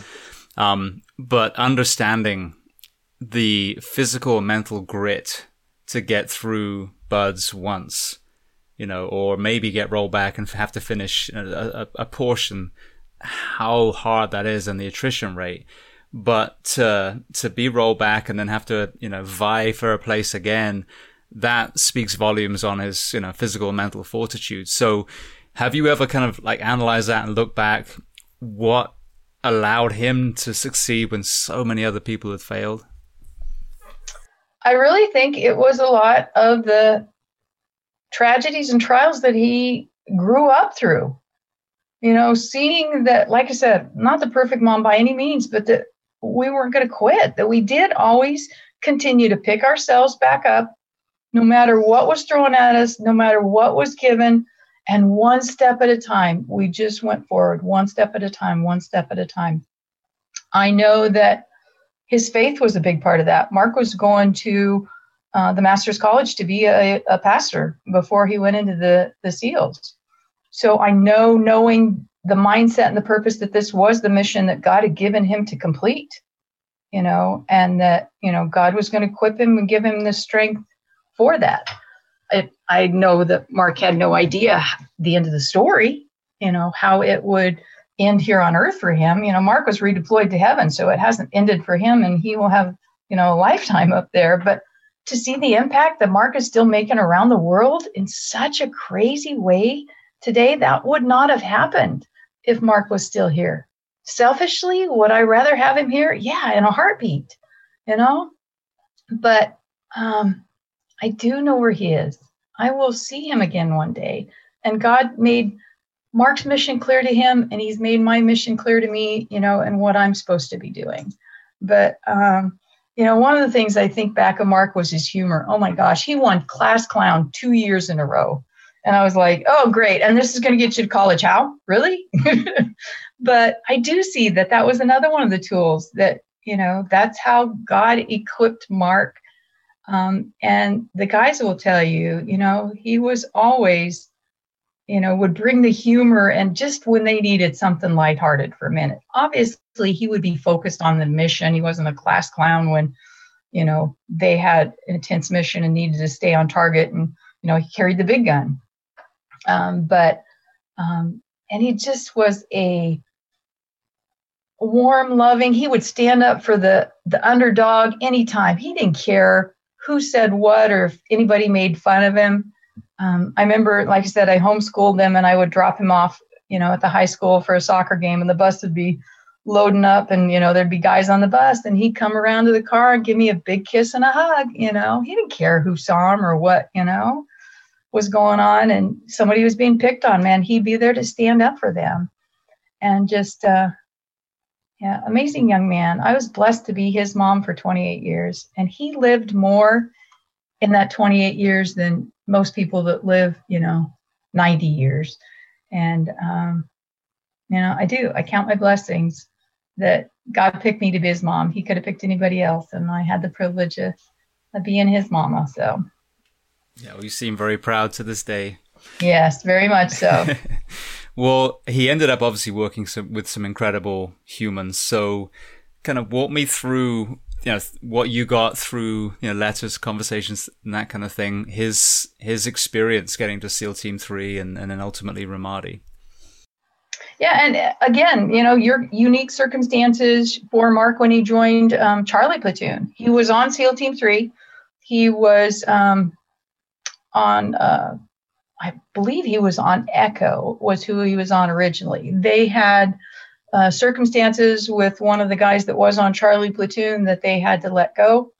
And um, last minute, they typically do a workup. So once they're assigned to a team, they've got 18 months of workup that they work together with their team in and out, day and night, and they build a unique, tight bond. Well, because they had to let this person go, then last minute they went and said, okay, it's it's short notice before we deploy. We know we need the best guy that you've got out there to come, you know, acclimate into our platoon. And um, it was Marc. And so he didn't get the privilege of going through all the different workups. He came right in at the end. And um, he was the new guy. And so the new guy man you get given all kinds of crap you know? You you've got to work to be part of this platoon. And um, you know they they took bets i guess behind the scenes as to how long you know before marc could you know be acclimated in. And um, but anyway they said it wasn't long. With his humor with his big heart that they couldn't you know as hard as they pushed on marc it didn't bother him. It didn't stop him. He didn't get frustrated. He didn't get angry at him. And he said it was in no time that he was one of the Charlie boys and was very connected with them. But um, as you said, an amazing group of young men just on Charlie platoon itself, which basically is 16 guys. We had Chris Kyle. We had Leif, who was their lieutenant. We have Jonny Kim, who's now an astronaut. Um, we had um, amazing other guys, and a lot of them are, you know, are still deployed, so I can't mention their name. Jocko was the commander for Task Unit Bruiser. Task Unit Bruiser, not SEAL Team 3, but basically Task Unit Bruiser, makes SEAL Team 3 the most highly decorated Special Forces unit ever in Iraq. amazing group of men. And as I said, you know, I, I had not met any of the guys before Marc died, but um, that's my family now. And I remember Marc trying to explain the brotherhood. I'd be, yeah, yeah, yeah, I get it. You're you're close to these guys. You know, you've trained hard with them. You know, you've gone into combat with them. Yeah, I get it. You're you're very close to them, but as close as your brother you grew up with for 28 years. And he'd say, yeah, mom, that close. And I'm like, well, let me remind you, I did not birth them, so they can't be your brothers. and we kind of left it there. And then um, the week that Marc died, I had five of his buddies, you know, of course, his teammates, his Charlie brothers, um, were still deployed. Um, but some of his swim buddy and some of the other team guys that were close to him, I had in my home. And I saw, oh my gosh, they love Marc as much as we do, and they're hurting just as much as we are. And that's when, for me, the brotherhood thing came alive. And I'm like, oh my gosh, I get it. And um, I was very concerned for the Charlie boys that were still in the combat zone. I was trying to process through my grief and I couldn't get up and make a decision to save my life. And that's just part of the grieving process. But I was like, oh my gosh, how are his teammates who are in the combat zone, who are grieving and are probably having these same grief issues, how are they going to go out and continue their mission without jeopardizing more lives? And um, so my heart right away went to them. I got phone calls that night after they knew that we'd been notified from Iraq and started talking to them. And, you know, Jocko and Leif will both tell you, you know, they were trying to prepare themselves for those phone calls. And how are we going to support Marc's mom? What are we going to do to continue um, to encourage her from being over in Iraq, this mom who's just lost her son? And they said, you know, I called and I was the one that was, how are you? What do you need? What can I do to support you? Um, I'm praying for you. You know, be safe. And um, they did what they do well. You know, they compartmentalized that grief and um, pushed it aside for the safety of themselves and for the mission. And they continued their mission strong, um, even after Marc left, and um, continued to take it to the enemy, you know, for Marc. Um, but um, and then it was when they came home that they started um, their grieving process. But um, I had met with uh, President Bush in October after Marc died. And as we were talking, I'd taken the team picture of Charlie Platoon. I was telling him about all his teammates because I'd gotten to know them already. We were emailing back and forth. We had phone calls regular. I was like, when's your birthday? Are you married? Do you have any kids? Where do your parents live?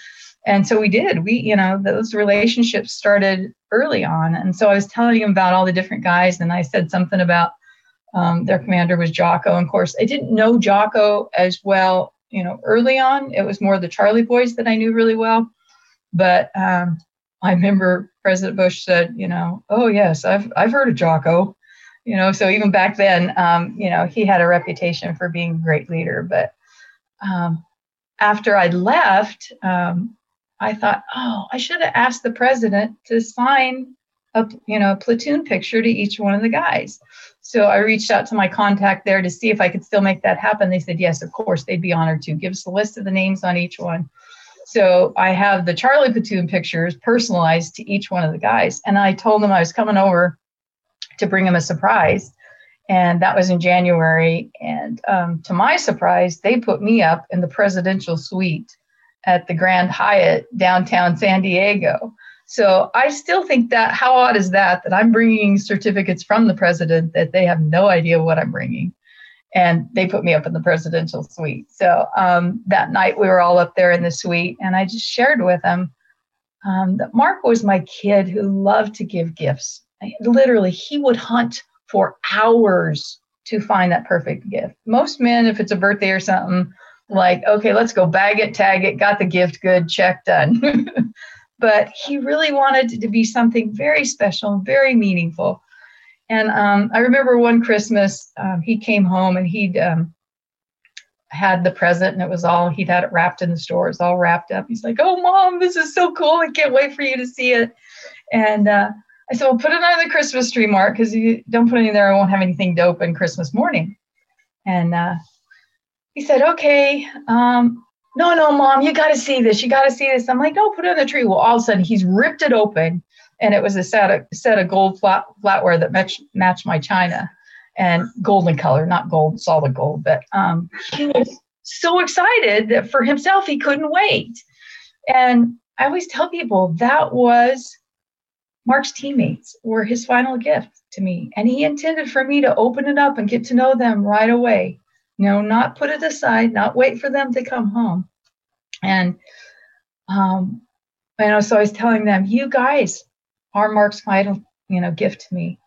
And they hear that often from me that that really is. And man, the priceless value that those those men are and their families to me is is something you really can't explain you know the closeness that's there the bond that's been developed and um, it, it is a true blessing to have those men in my life and um, and their families as well now, one thing I, I ask people who've actually been deployed, I don't know if, if you were able to get these kind of perspectives from Marc, but I think it's very important for the civilians of the world to understand what we're asking our men and women to do, or often boys and girls, um, and then you know hear their stories, hear what they saw.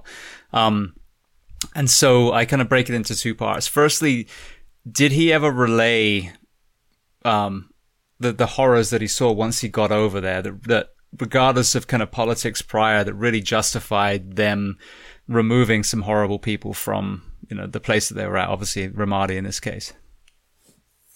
Yeah, and fortunately, we have that in a written letter. That was Marc's last letter home to us. Um, he doesn't go into great detail because, and he even mentions that in the letter because the people involved in the, you know, security, the OPSEC for the for the mission. But I really looked forward to when he did come home to go into more detail about the missions and what happened, you know, specifically that he could talk about. Um, I have heard a lot of those stories, you know, from his teammates, but um, he talks about that in, in detail in that letter, you know, the things that he saw over there and the places. And he said, We will get Iraq to stand on its own two feet. It will take longer than most expect. But he does say it's the right thing to do for us as Americans. And Marc very much believed in the mission of what he was doing over there. Marc is one of the main characters portrayed in the movie American Sniper. And in that movie, I mean, they threw him under the bus the way they portrayed him. They make it sound like he doesn't believe in the mission. One point he asked Chris, Chris, I don't even know or makes the statement, I don't even know if I believe in the mission over here. And that could not have been further from the truth. You know, so it breaks my heart that he was portrayed that way. I still think it's a great movie and that, you know, and obviously it's Chris's story. That it uh, Bradley Cooper did an amazing job, you know, portraying Chris. It is a movie. It is not a documentary. Um, I think it gives a great glimpse into the decisions our troops have to make over there, what they endure, um, a glimpse into that. I think it does a great job showing some of the issues the family deals with back home, and most of all, the importance to support them when they get back home. I have been over to Iraq twice. I've been in the combat zone. I went on a patrol with the first and the fourth cav three different times. Was not being fired on. Nothing was happening around me. Not that it couldn't have been. You know, something could have happened, but nothing was happening uh, when I was out there. I know we did go um, to one of the sheikh's house, and the colonel went inside. We waited out in the vehicle but I, ooh, the back of my neck, the spidey senses, and the hair went up on the back of my neck, and something, something potentially was going on around us. Nothing did happen, but um, so I got a glimpse, a glimpse into the lay of the land, what it's like over there, the smells, the sounds, the different things they see, um, their living conditions. You know, I got a glimpse into that, and what a privilege um, that I had the opportunity to be able to do that. That gives me a much greater understanding as I work with the troops as well. was able to go over there and um, love on the troops on behalf of the majority of you know civilians that can't get over there and the mom spouses and, and be able to do that encourage them but um, it, it's amazing what we ask our men and women to do in the military what we train them to do the things they endure and that they they see over there and then um, you know as an american sniper the, the, mission of supporting them when they come back home and take care of them. But um, i guess my conversations with marc into detail will have to wait till i get to heaven. Well conversely the other side of the coin as well is the the humanity they see. Because again you know if if you're not really being quiet and listening to a lot of the, the people that are over there, you know, there's almost this illusion that, oh, we're at war with Iraq. We're at war with Afghanistan. We're not. We're, you know, we're trying to hunt some horrible, horrible people that are living in this country that are terrorizing their own people. So did he ever talk about elements of compassion, kindness, humanity that he saw of, of the regular Iraqi people amongst this horrendous war zone they were in? Um, he did. Again, I would encourage your listeners to go to our website at americasmightywarriors.org and read that letter because there is so much wisdom in that. He covers, you know, as I said before, the things that he saw and did over there, the um, the importance of the random acts of kindness. You know, there's so much in there. He says, I, a lot of things I saw and heard, I'll never talk about. He said, I went into a hospital you would I wouldn't even be able to stand the smell, let alone get medication and help from. He said, We are helping the Iraqi people. I saw that firsthand when I was there, how much the Iraqis were grateful that we were there and the support. That's not what we saw on the mainstream media. You know, and as you said, we're not at war with Iraq. We're it's the global war on terror. It's the terrorists. If the terrorists would all stay in one place, you know, we could take care of them there. Or if we had rules of engagement at different times that allowed us to do what we needed to do, we'd long been done and gone over there, but we won't get involved in the, the politics of that. But um, it's just, it's um, phenomenal the, the wisdom in that letter from Marc. And then he ends that letter with, to my family and friends, do me a favor, pass on the kindness, the love, the precious gift of human life we got one of the toughest warriors in America, Silver Star recipient, you know, who then is doing things, you know, that you that I wouldn't want to do. You guys that have served do some terrible stuff and have to do that to defend us, but most of us wouldn't do that. And yet one of the most compassionate, caring men you will ever know. You know, what a contrast. And I see that in so many uh, you know, the the team guys I know. I see that in Jocko's life. I see that in Leif's life. You know, I see that in so many of uh, Marc's teammates, some of the toughest warriors we have in America, and some of the most kind, caring, compassionate men. You know, what a contrast. God did a great job when he put that all together in these guys. Yeah, well, I think that's such an important um, you know, perspective to hear as well, because I talk about this with some of the mental health issues, especially when people struggle transitioning out because we are a yin and yang, you know, and I think that the hard part is obviously, you know, carrying a weapon, going into a uh, fire, running towards gunfire as a police officer. That's when you're a flow state and you need to be that, that tough side, that warrior. But the reason we enter these professions was compassion. And I'm sure if you really broke down, you know, Marc's background, he wanted to be protector. He saw what happened to his mother and in her timeline and wanted to make sure the, the buck stopped there. So that's that soft part. And so when I think some of us kind of allow ourselves to be pulled into the illusion that we're all the hard, that there is no soft. And, you know, so I think it's so important as a warrior to also be that compassionate person and not let yourself start to get that compassion fatigue that we see in, in our profession, certainly just through exhaustion and burnout. Um, but yeah, I mean, that's exactly to me what a man is. Yes, at times you need to be hard. You need to be tough, but at other times you need to be compassionate. And it's beautiful that Marc was able to portray that in his last letter to you. Yeah. Yeah. What a gift. What a gift that was. And uh, that came by email. Um, it probably there were maybe 12, 13 people on that email thread, close, you know, family and friends, and had no idea, no idea when he sent that letter out that literally millions and millions of lives, and I don't exaggerate that number, would be changed by that letter. Absolutely. Well, talking about that then, so August 2nd was another pivotal chapter in your already, you know, uh, turbulent life. Um, it's the worst case scenario, whether it's in the military, whether it's in the first responder community, you know, the, the battalion chief vehicle rolling up. A good friend of mine was just in Miami at the collapse and had to do the death notifications of every single um, person who was identified as deceased in that building. Um, so tell me about that day and again, that, that grieving process once again that you had to endure.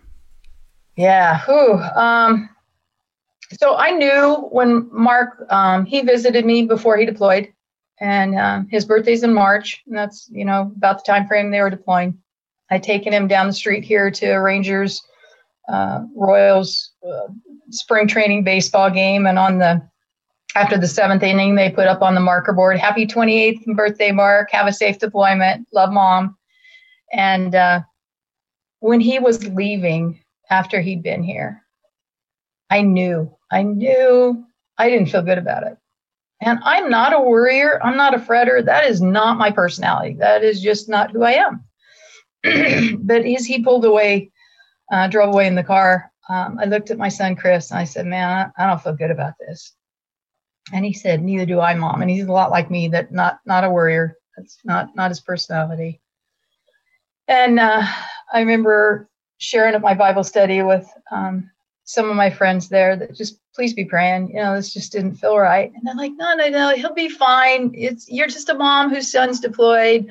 You know, this is natural. You know, and uh, I went about life. It's not like every day that a black car turned the corner at my house. I would look and go, oh my gosh, is today the day? Is is this it? Is it time now? You know, I, I didn't. You know, I still continued to live life and um, prayed more for Marc probably than I prayed for anything else in my life. Does that mean God didn't answer my prayers? No. Um, God heard my prayers. Um, there was just a different end to the story there. And um, they, Marc, Marc had died earlier in the day, and they were trying to locate me up in um, Oregon where I lived. I had moved down here just uh, previously during his deployment or during his, while he was in the military, he hadn't deployed yet. And um, I know he changed the paperwork. I remember getting the phone call saying, Mom, what's that new address? And getting all the pertinent information for the paperwork. But um, if they would have found me that morning at the same time that, you know, shortly after Marc had died, I would have been alone by myself. And uh, anyway, they've been looking for me for about eight hours up at my property in Oregon that I still did own, but um, didn't live there. And finally, they'd gone to one of the neighbors' house and they said, Well, she doesn't live here anymore. She lives down in Arizona. And at this point, they're afraid that I'm going to hear on the nightly news, you know, about Marc. So um, typically in the SEAL community, we have a um, SEAL CACO officer that alerts us along with um, usually someone from that team or, or close teammate that goes. But because of the concern for the timeline, uh, I'm close to Luke Air Force Base, and there's a small Navy detachment there. So they just sent the CACO officer from there. Um, they got to my house, and I was not home.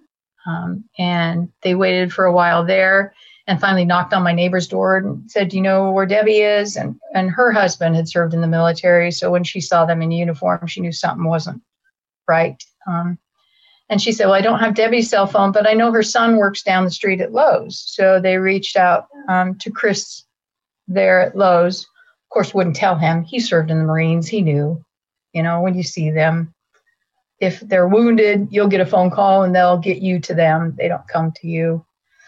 And uh, so he called me. I was actually at my Bible study that night. We were celebrating my birthday, which had been the week before, but um, we had not gathered. So um, after our meeting, we were celebrating, having cake and ice cream. And um, my girlfriend had given me one of the willow tree angels, and those are the wooden angels with the wire wings that are a collector item, and each one has a different character quality. And the one that she gave me was courage. And she said, "You, you just remind you're such a woman of courage with all that you've been through in your life." And little did we know how much more courage was going to be required. and uh, when my phone rang, and usually I always turn my phone on silent when we were there, And I hadn't that night for um, obviously there was a reason it was not supposed to be on silent. And Chris called, and there was nothing in his voice to alert me. There was not, he wasn't talking too fast. He wasn't crying. He wasn't loud, nothing, just a normal voice. And he's like, Hey, mom, where are you? I'm like, Well, Wednesday night, I'm a small group. Why, what's up? And he goes, How long will it take you to get home? And I thought, Well, that's an odd question. And I said, I don't know. And of course, I'm starting to know if something's not right at this point. I said, I don't know, five minutes, seven minutes. Why, what's up? And he said, You just need to come home. And as I said before, I knew when Marc left, it wasn't going to be good. And I grabbed my purse and I told my friends, Please be praying something's not right. And I got in my car, and there was a song from my past that said, I put my hope in you, O Lord. Trusting you, I will not be shaken. Knowing that you will see me through, I put my hope in you. And I just sang that over and over and over. And I got to the main intersection by my house, and there was probably three or four fire trucks and several ambulances and several police cars. And I remember thinking as I pulled up on that intersection, my house blew up. That's all that's wrong. My house blew up. And trust me, I would have rather have lost all of my earthly possessions and still had Marc. And to this day, I can't tell you how I got through that intersection, but somehow I found myself back in my, my neighborhood and there were no more emergency vehicles. and I came back to knowing what was going to face me when I got home. And when I turned the corner, to my street, I expected to see a black car parked out front. And there was no black car parked out front. They parked way down the street. It wasn't even a black car. Guess I've watched too many stinking movies, but um, my son Christopher was on the sidewalk just pacing back and forth. And I parked facing the wrong direction. So when I stepped out of the car, I'd be right there on the sidewalk. And I got out and he said, Mom, the Navy's here. And I remember falling on his shoulder and just crying and saying, no, no. And um, we walked inside together, and the CACO officer and uh, the chaplain, which I didn't even know was a chaplain until years later, but um, they were standing inside and they said, We can tell by being in your home that you're a woman of faith. And you're going to need to rely on that faith for what we're about to tell you. Your son, Marc Allen Lee, has been killed in action. And as a parent, that's the most devastating news you could ever receive. And I remember standing there and trying to accept that, you know, God in his grace allows us to be so numb in the beginning that we can't we can't process it. We can't accept it. Um, because we'd all go, you know, commit harakiri and jump off a cliff somewhere if we had to immediately accept that and process that. And um, I remember that we talked for a little bit and um, they left and um, went and sat on the couch and I had a long skinny window next to my door and I looked outside and my friends from my small group were standing outside and I'm like, what the heck are you doing out there? Get inside. I need you inside. And so I motioned them in and, um, you know, shared about Marc and, you know, we cried and we prayed and we talked and, you know, we cried and um, they stayed for several hours and it you know got to be close to midnight and they left. And as i said i started to get phone calls from the guys in iraq. And uh, my son christopher said mom i'm going to stay here tonight. I said thanks son. He had met his wife when he was in okinawa and she uh, had gone home for six weeks. She got to go home every summer to be with her family. And so he decided not to tell her um, because both my daughter-in-law and my daughter the year before had both lost babies at about five or five and a half months along and they both had just got pregnant. So we were concerned that you know the stress could cause miscarriages. So he decided not to tell her. How he did that i have no idea.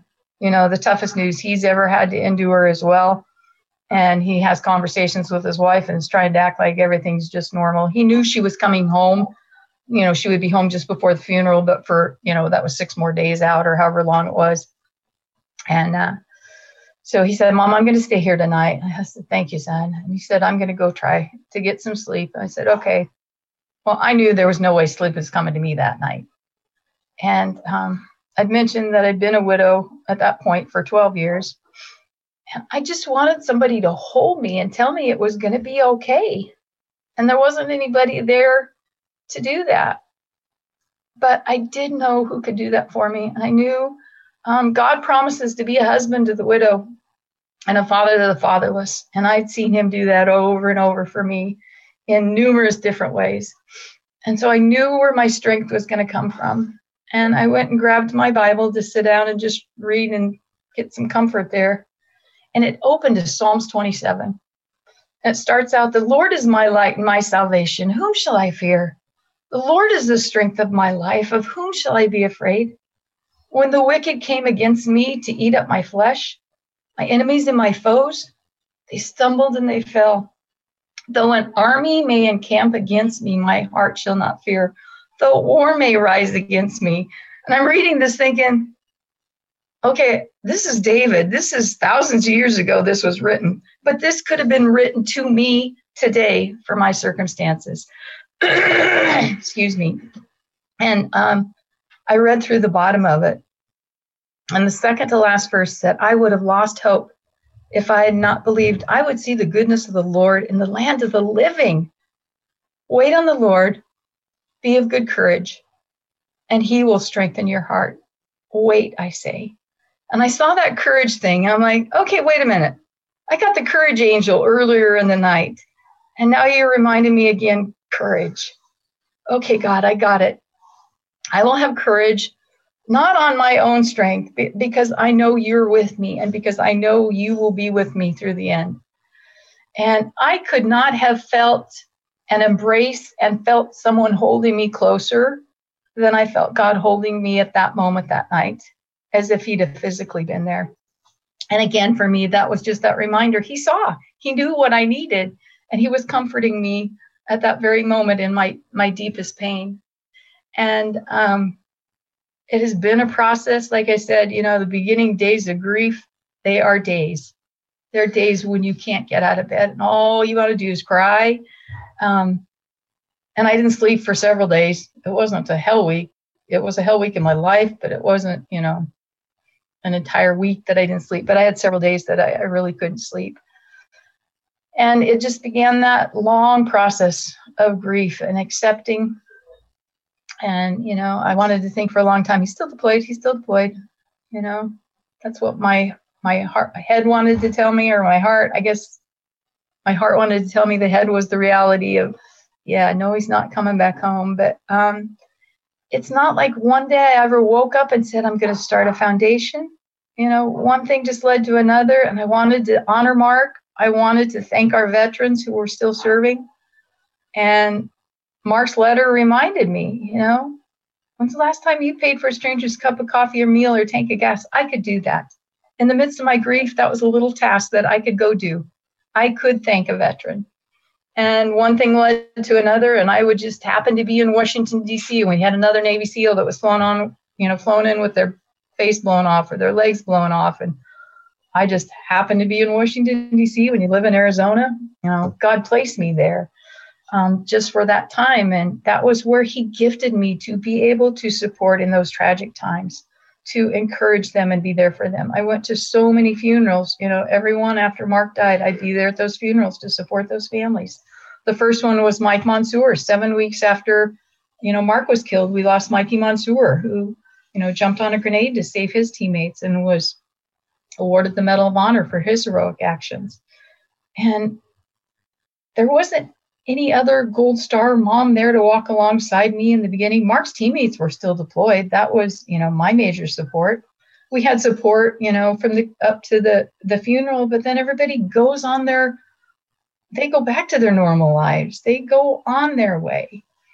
And I'm not someone to sit around and feel sorry for myself and say, "Hey, wh- why aren't you here helping me? Why aren't you supporting me?" But it's like, um, I can sure make sure no one else has to go through this alone. I didn't expect that it would be that soon after Marc died, but um, I knew I needed to be there to support Mikey's family. I didn't know what I was going to do exactly, other than be there and give him a hug and and let him know I'm a few steps ahead of you and I'm still alive. You know, my heart literally, not was it just emotionally broken. it was physically, it hurt. My heart really hurt going through that.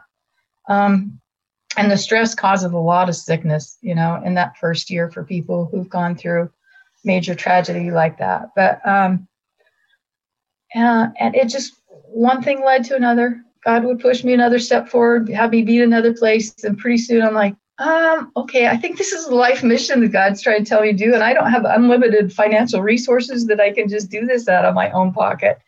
And so then um, we started America's Mighty Warriors to be able to support our troops, our veterans, and other Gold Star families. And it has been uh, a tough mission that God's asked me to walk, but He's equipped me and given me exactly what I need to do. And it is so rewarding, you know, to be able to do that and support those who pay a dear price for the freedoms we enjoy every day.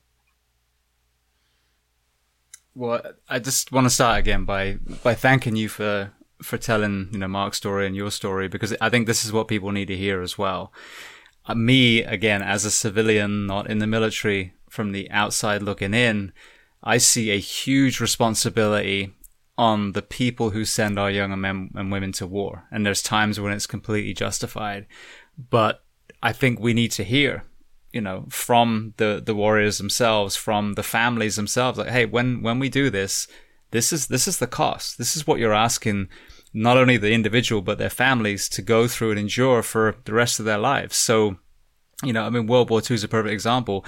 There are some conflicts that are absolutely justified, and the lives lost were were you know, to stop evil. But there's a tendency as well, if we're not careful, for people to want to send our men and women everywhere. So it's it's such an you know a, a powerful perspective. Obviously, you know Ramadi was a, was a very um, worthwhile conflict, and and you know Iraq is starting to to grow from that now. So, you know, but it, but it's so easy for a news agency to just put a bunch of numbers on a, on a PowerPoint and say, "Oh, this is how many people were killed." This was one one person, and we, anyone who's not deployed, anyone who's not in the military, need to hear people like Marc's story and people like your story, so that we can understand not only the magnitude of what we're asking them, but also have the gratitude for what they have done for us. Yeah, one of the ways I autograph the books that I'm a contributing author in is live your life worthy of their sacrifice. And I think you're so spot on with what you said that the civilians need to understand that cost. Our government needs to understand that cost. I feel like war should always be the last resort. We need to try so many other things. You know, there's sanctions we can do on countries. There's you know dip- diplomatic things we can try. And we did. We tried you know all that earlier. And and i still believe you know we were justified in what we did. I am disappointed that oftentimes there were not rules of engagement that allowed us to be successful and do do the mission that we do i think there could have been some different strategies at different times but i do still feel like it was the right thing to do you know, we were attacked here on our soil and had a huge loss of life on, you know, September 11th. And there is so much evil that's out there in this world, and we can't allow that to flourish, flourish and continue to grow. We need to stop that where we can. No, we shouldn't be out there policing every nation and trying to run every other government. And, and you know, we have a hard enough time doing that in the United States. But um, you know, I think that war should always be a last resort and should be taken very seriously. That um, decision when we make that decision, and that the understanding of the loss of life, you know, that could be involved or that most likely will be involved. But again, then we live our lives worthy of those sacrifices. We go on day to day saying, okay, this is what was given for me what am I going to give back in return for that gift? And, um, you know, so that's kind of, you know, my motto that I live by. I, I want, want to live my life worthy of the sacrifice. For me, obviously, John 15, 13. Um, that's what we've got on the back of our, you know, Marc Lee Memorial t- t-shirt, which says, greater love has no one than this, than to lay down their life for their friends. And that original intent is what Christ did in laying his life down for us so that we can be free from the consequences of our sin. That's for eternity. what Marc did and others have done, and the sacrifices here are to keep us free as Americans. Um, but that applies. Live your life of their sacrifice, whether it's the sacrifice God did in giving His Son, or the sacrifice that you know we did, and you know what Marc did, giving His life as my son. Absolutely. Well, I want to just talk about one more area, and then we'll transition to some closing questions. And you know, I know we've gone way past the the ninety minutes we talked about, um, but what I've seen again as a common denominator is when people are able to to, to process their grief and they're then able to start helping others, that altruistic element seems also very healing for the individual. Did you observe once you started the foundation that not only were you able to help all these gold star families, but there was also a healing within yourself too? Um, I think definitely anytime we can serve somebody else and do something for somebody else, that helps immensely in the healing process. And as I work with families who are, are struggling, you know, in that healing process, whether it's grief, whether it's, you know, post traumatic stress, whatever tragedies they're going through, you know, I encourage them first thing to do, wake up in the morning and find one thing to be grateful for. I know in those beginning stages of grief, it it was really hard to find something, you know. Eh, but I would say, did you have hot water in your shower this morning? You know, or last night or whatever you Yes, okay, just say thank you that I had hot water in my shower. You know, a lot of our troops deployed don't have that freedom. They don't have, you know, a lot of third world countries don't have hot water in their shower, you know, and there's something in our psyche that when we start out being grateful for something, it's contagious. And it doesn't matter what your circumstances, how fresh that grief is, how deep that grief is, you do that. And I'll bet later in the day, you're going to find something else, you know, subconsciously that you're like, oh man, I'm blessed that, you know, these grandkids are here today. I'm blessed that, oh, thank you for this meal, you know, the little things in life.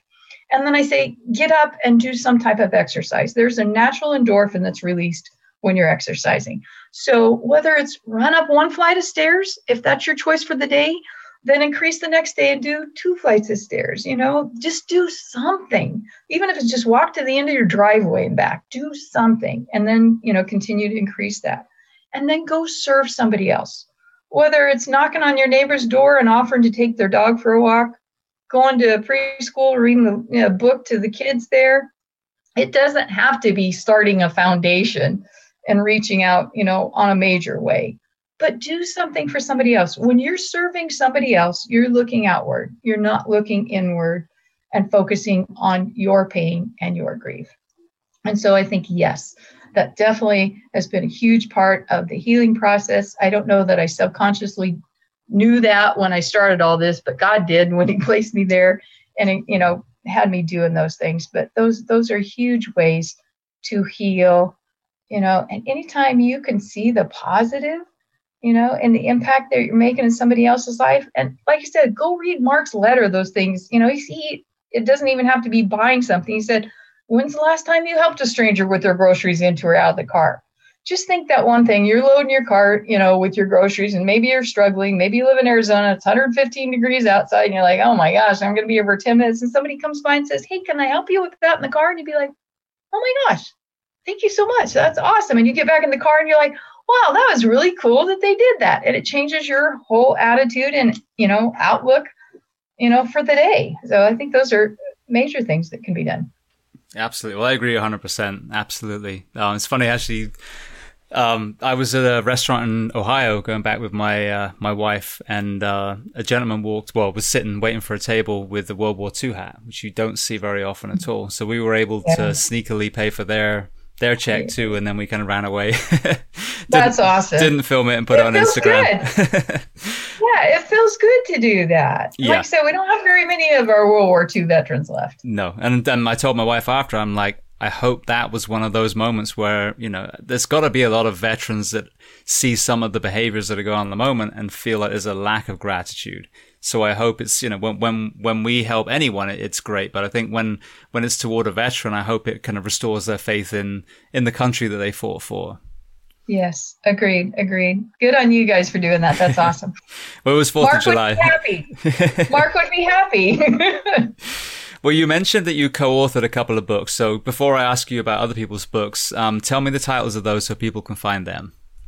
So they're all on our website. If you go to our website, actually, we've got all of um, Jocko and Leif, any of the books that Marc's teammates have written that talk about Marc. Uh, one of them that I'm a contributing author in is How to Raise an American Patriot. Each chapter is a different author, and they talk about what they did to instill patriotism in their kids' lives. So that kind of talks about, you know, Marc as a youth growing up and, and some of those things that we did, and then ends telling his amazing heroic story on his final day. Um, another one's 10 Secrets of Overcomers. It takes 10 people who went through tragedy in their life um, we're the only military related story, but um, the things that they did in their tragedies to overcome, that kind of starts with Marc's heroic actions the day he died and what we've done since then um, to get through the grief and overcome that. The um, other book is um, stories from, uh, let's see, stories of faith from Iraq and Afghanistan. And that's 365 daily devotions written by men and women who've been in Iraq and Afghanistan or were on the Pentagon on 9 11. It's a short story of their circumstances, an easy, you know, read for the day. And then maybe at the end, it just has a short scripture or prayer, not, you know, uh, very light, you know, type of a devotional. I have five in there, and Marcel's Letter Home is on two days of that. And then there's also a book called Victory in Iraq that um, Duncan Hunter Sr. wrote that documents all the different troop movement in Iraq up to 2000, you know, 10, and when we were you know successful before they did the left and then we had to go back and start over again. Um, that documents my first trip to iraq. There's some pictures of marc and i in there. Um, also documents marc's amazing story in there. And then you know all of echelon front kevin Lacz who was the medic that was with marc um, his book is up there. Um, all the books that are on our website do share Marc's amazing story are dedicated to Marc. Um, other than Jocko's book, Mikey and the Dragon, actually, I think it's still dedicated to Marc, but that's um, Marc is the main character in the Jocko's kids books that are the leadership books, The Way of the Warrior Kids. And uh, it was funny because the first one was um, from wimpy to warrior. And when Jocko was writing the book, he's like, "Hey, Mama Lee, I'm not saying Marc was a wimpy kid, but I want to just honor him. And so there's some, some similarities in there. Marc is raised in the book by, you know, a single mom. And, um, but, uh, and I always tell people, man, it, it doesn't need to just be kids that read those books. You know, the leadership principles are great for every adult. I've read every one of the Way of the Warrior kid books, but uh, Mikey and the Dragon is, um, who knew Dr. Dr. Seuss and Jocko would have some similarities, but um, it rhymes in there in parts of the book, and it has to deal with fear and how, how this little boy faced his dragons. He thought there was a dragon in every room. And Mikey is to honor Mike Monsoor. Beautiful. My son's read the first two um, Warrior Kid books too, so he's actually asking me to get him another one. So I definitely cool. resonate with him too. Beautiful. So that that's the books. Are there any movies or documentaries that you love to recommend to people? Yes, the one that I recommend is uh, History Channel did a document documentary called uh, Warfighter, and it's the story of Marc Lee and Charlie Platoon. And after American Sniper came out, not only was I very upset with the way Marc was portrayed, but his teammates were as well. So Jocko and Leif reached out to me and said, "Would you be interested in doing a documentary you know, um, with Hollywood. I'm like, nope, want nothing else to do with Hollywood. I saw that saw what they did to Marc. They threw him under the bus and they said, well, there's a team guy that's involved in the project. I'm like, do you know him well? So you go break his arms and legs and jokingly, but um, and they said, yes, we know him very well. I'm like, okay, if you guys trust him, I trust you. So um, it's actually Jocko and Leif and myself and um, Jason Hogan, another one of the teammates, Tony Afrati, and so they reenact the actual story. They also talk about marc. They talk about the the mission and very well done very well done. It's a series of eight. Marc was the first um, series they did on that but yeah. So that would be the documentary. There's um, a lot of other there's a brush of honor that they did a story on marc. It's a gentleman who did a,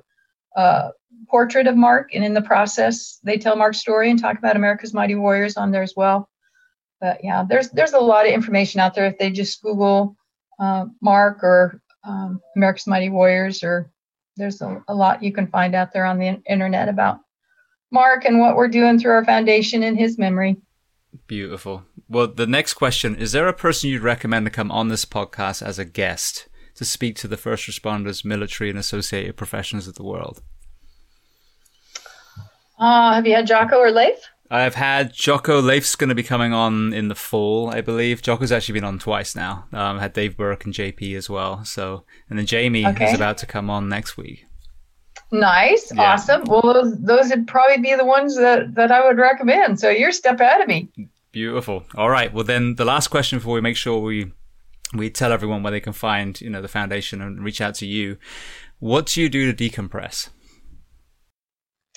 What do I do to decompress? Um, I would say my decompression is my grandkids. I love having my grandkids around. Um, I had a preschool and kindergarten for 15 years and had 45 kids around me every day. So most people are like, don't you get stressed having all five of them at the same time? I've got 11, six of them are up in Oregon, but five live near me. And I'm like, no, that's, that's my, I love ha- having them around. I like to swim.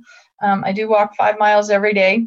So, you know, not all in one chunk, but, you know, mile here, two miles there. But, um, and then, yeah, I like to read. Brilliant. All right. For people listening, then, where's the best place to find the foundation online? And then, are there any other places that people can reach out to you specifically?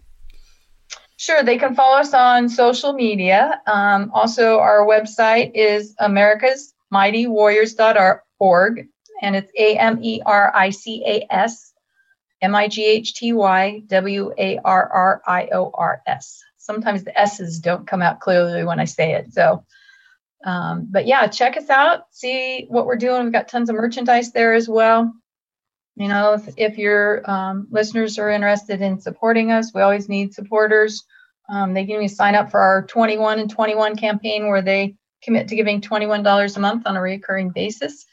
And if we find 2,021 people this year, that meets more than half of our budget. And of course, um, with our foundation, we have four main programs um, our first program is our random acts of kindness. Uh, we do that, like Marc said, when's the last time you paid for a stranger's cup of coffee, meal, or tank of gas? But we do go up to a $5,000 grant. Typically, that's crisis situation, but um, the veteran themselves can't reach out because unfortunately, we have found veterans that are just going from charity to charity to see what they can take, and that's not who we want to support. So if you knew someone, you know, even law enforcement, if they served in the military and there's a crisis situation, you can reach out and say, hey, I've known this person for three years, five years, 10 years. Um, you know, their daughter has cancer and is dying, and the family needs to be with them and can't work, um, or, you know, the house just burnt to the ground, or, you know, whatever crisis situation. That helps us vet them. And then usually within 24 hours, we can have a check out and ready to support them. Our Helping Heroes Heal program, where we're paying for our veterans um, who are com- from combat, have post traumatic stress or traumatic brain injury, we're paying for hyperbaric oxygen therapy, hormone and vitamin therapy, natural things that are actually healing their body. So many of the things they're trying right now are just masking the symptoms. They're not healing their bodies. And so that's what we're focused on there. We've seen amazing results take place there. Um, our Gold Star program, we have two houses, one in Arizona, one in Florida, where the families can come stay free for a week. We take care of their airfare, rental car, um, and just love and pamper on them. Let them know we won't ever forget your hero and we won't forget you. And then we do retreats down in Texas. We just had 76 Gold Star family members down there um, the week of Memorial Day. Um, a beautiful facility that has zip line, kayaking, canoeing, three swimming pools, water slides.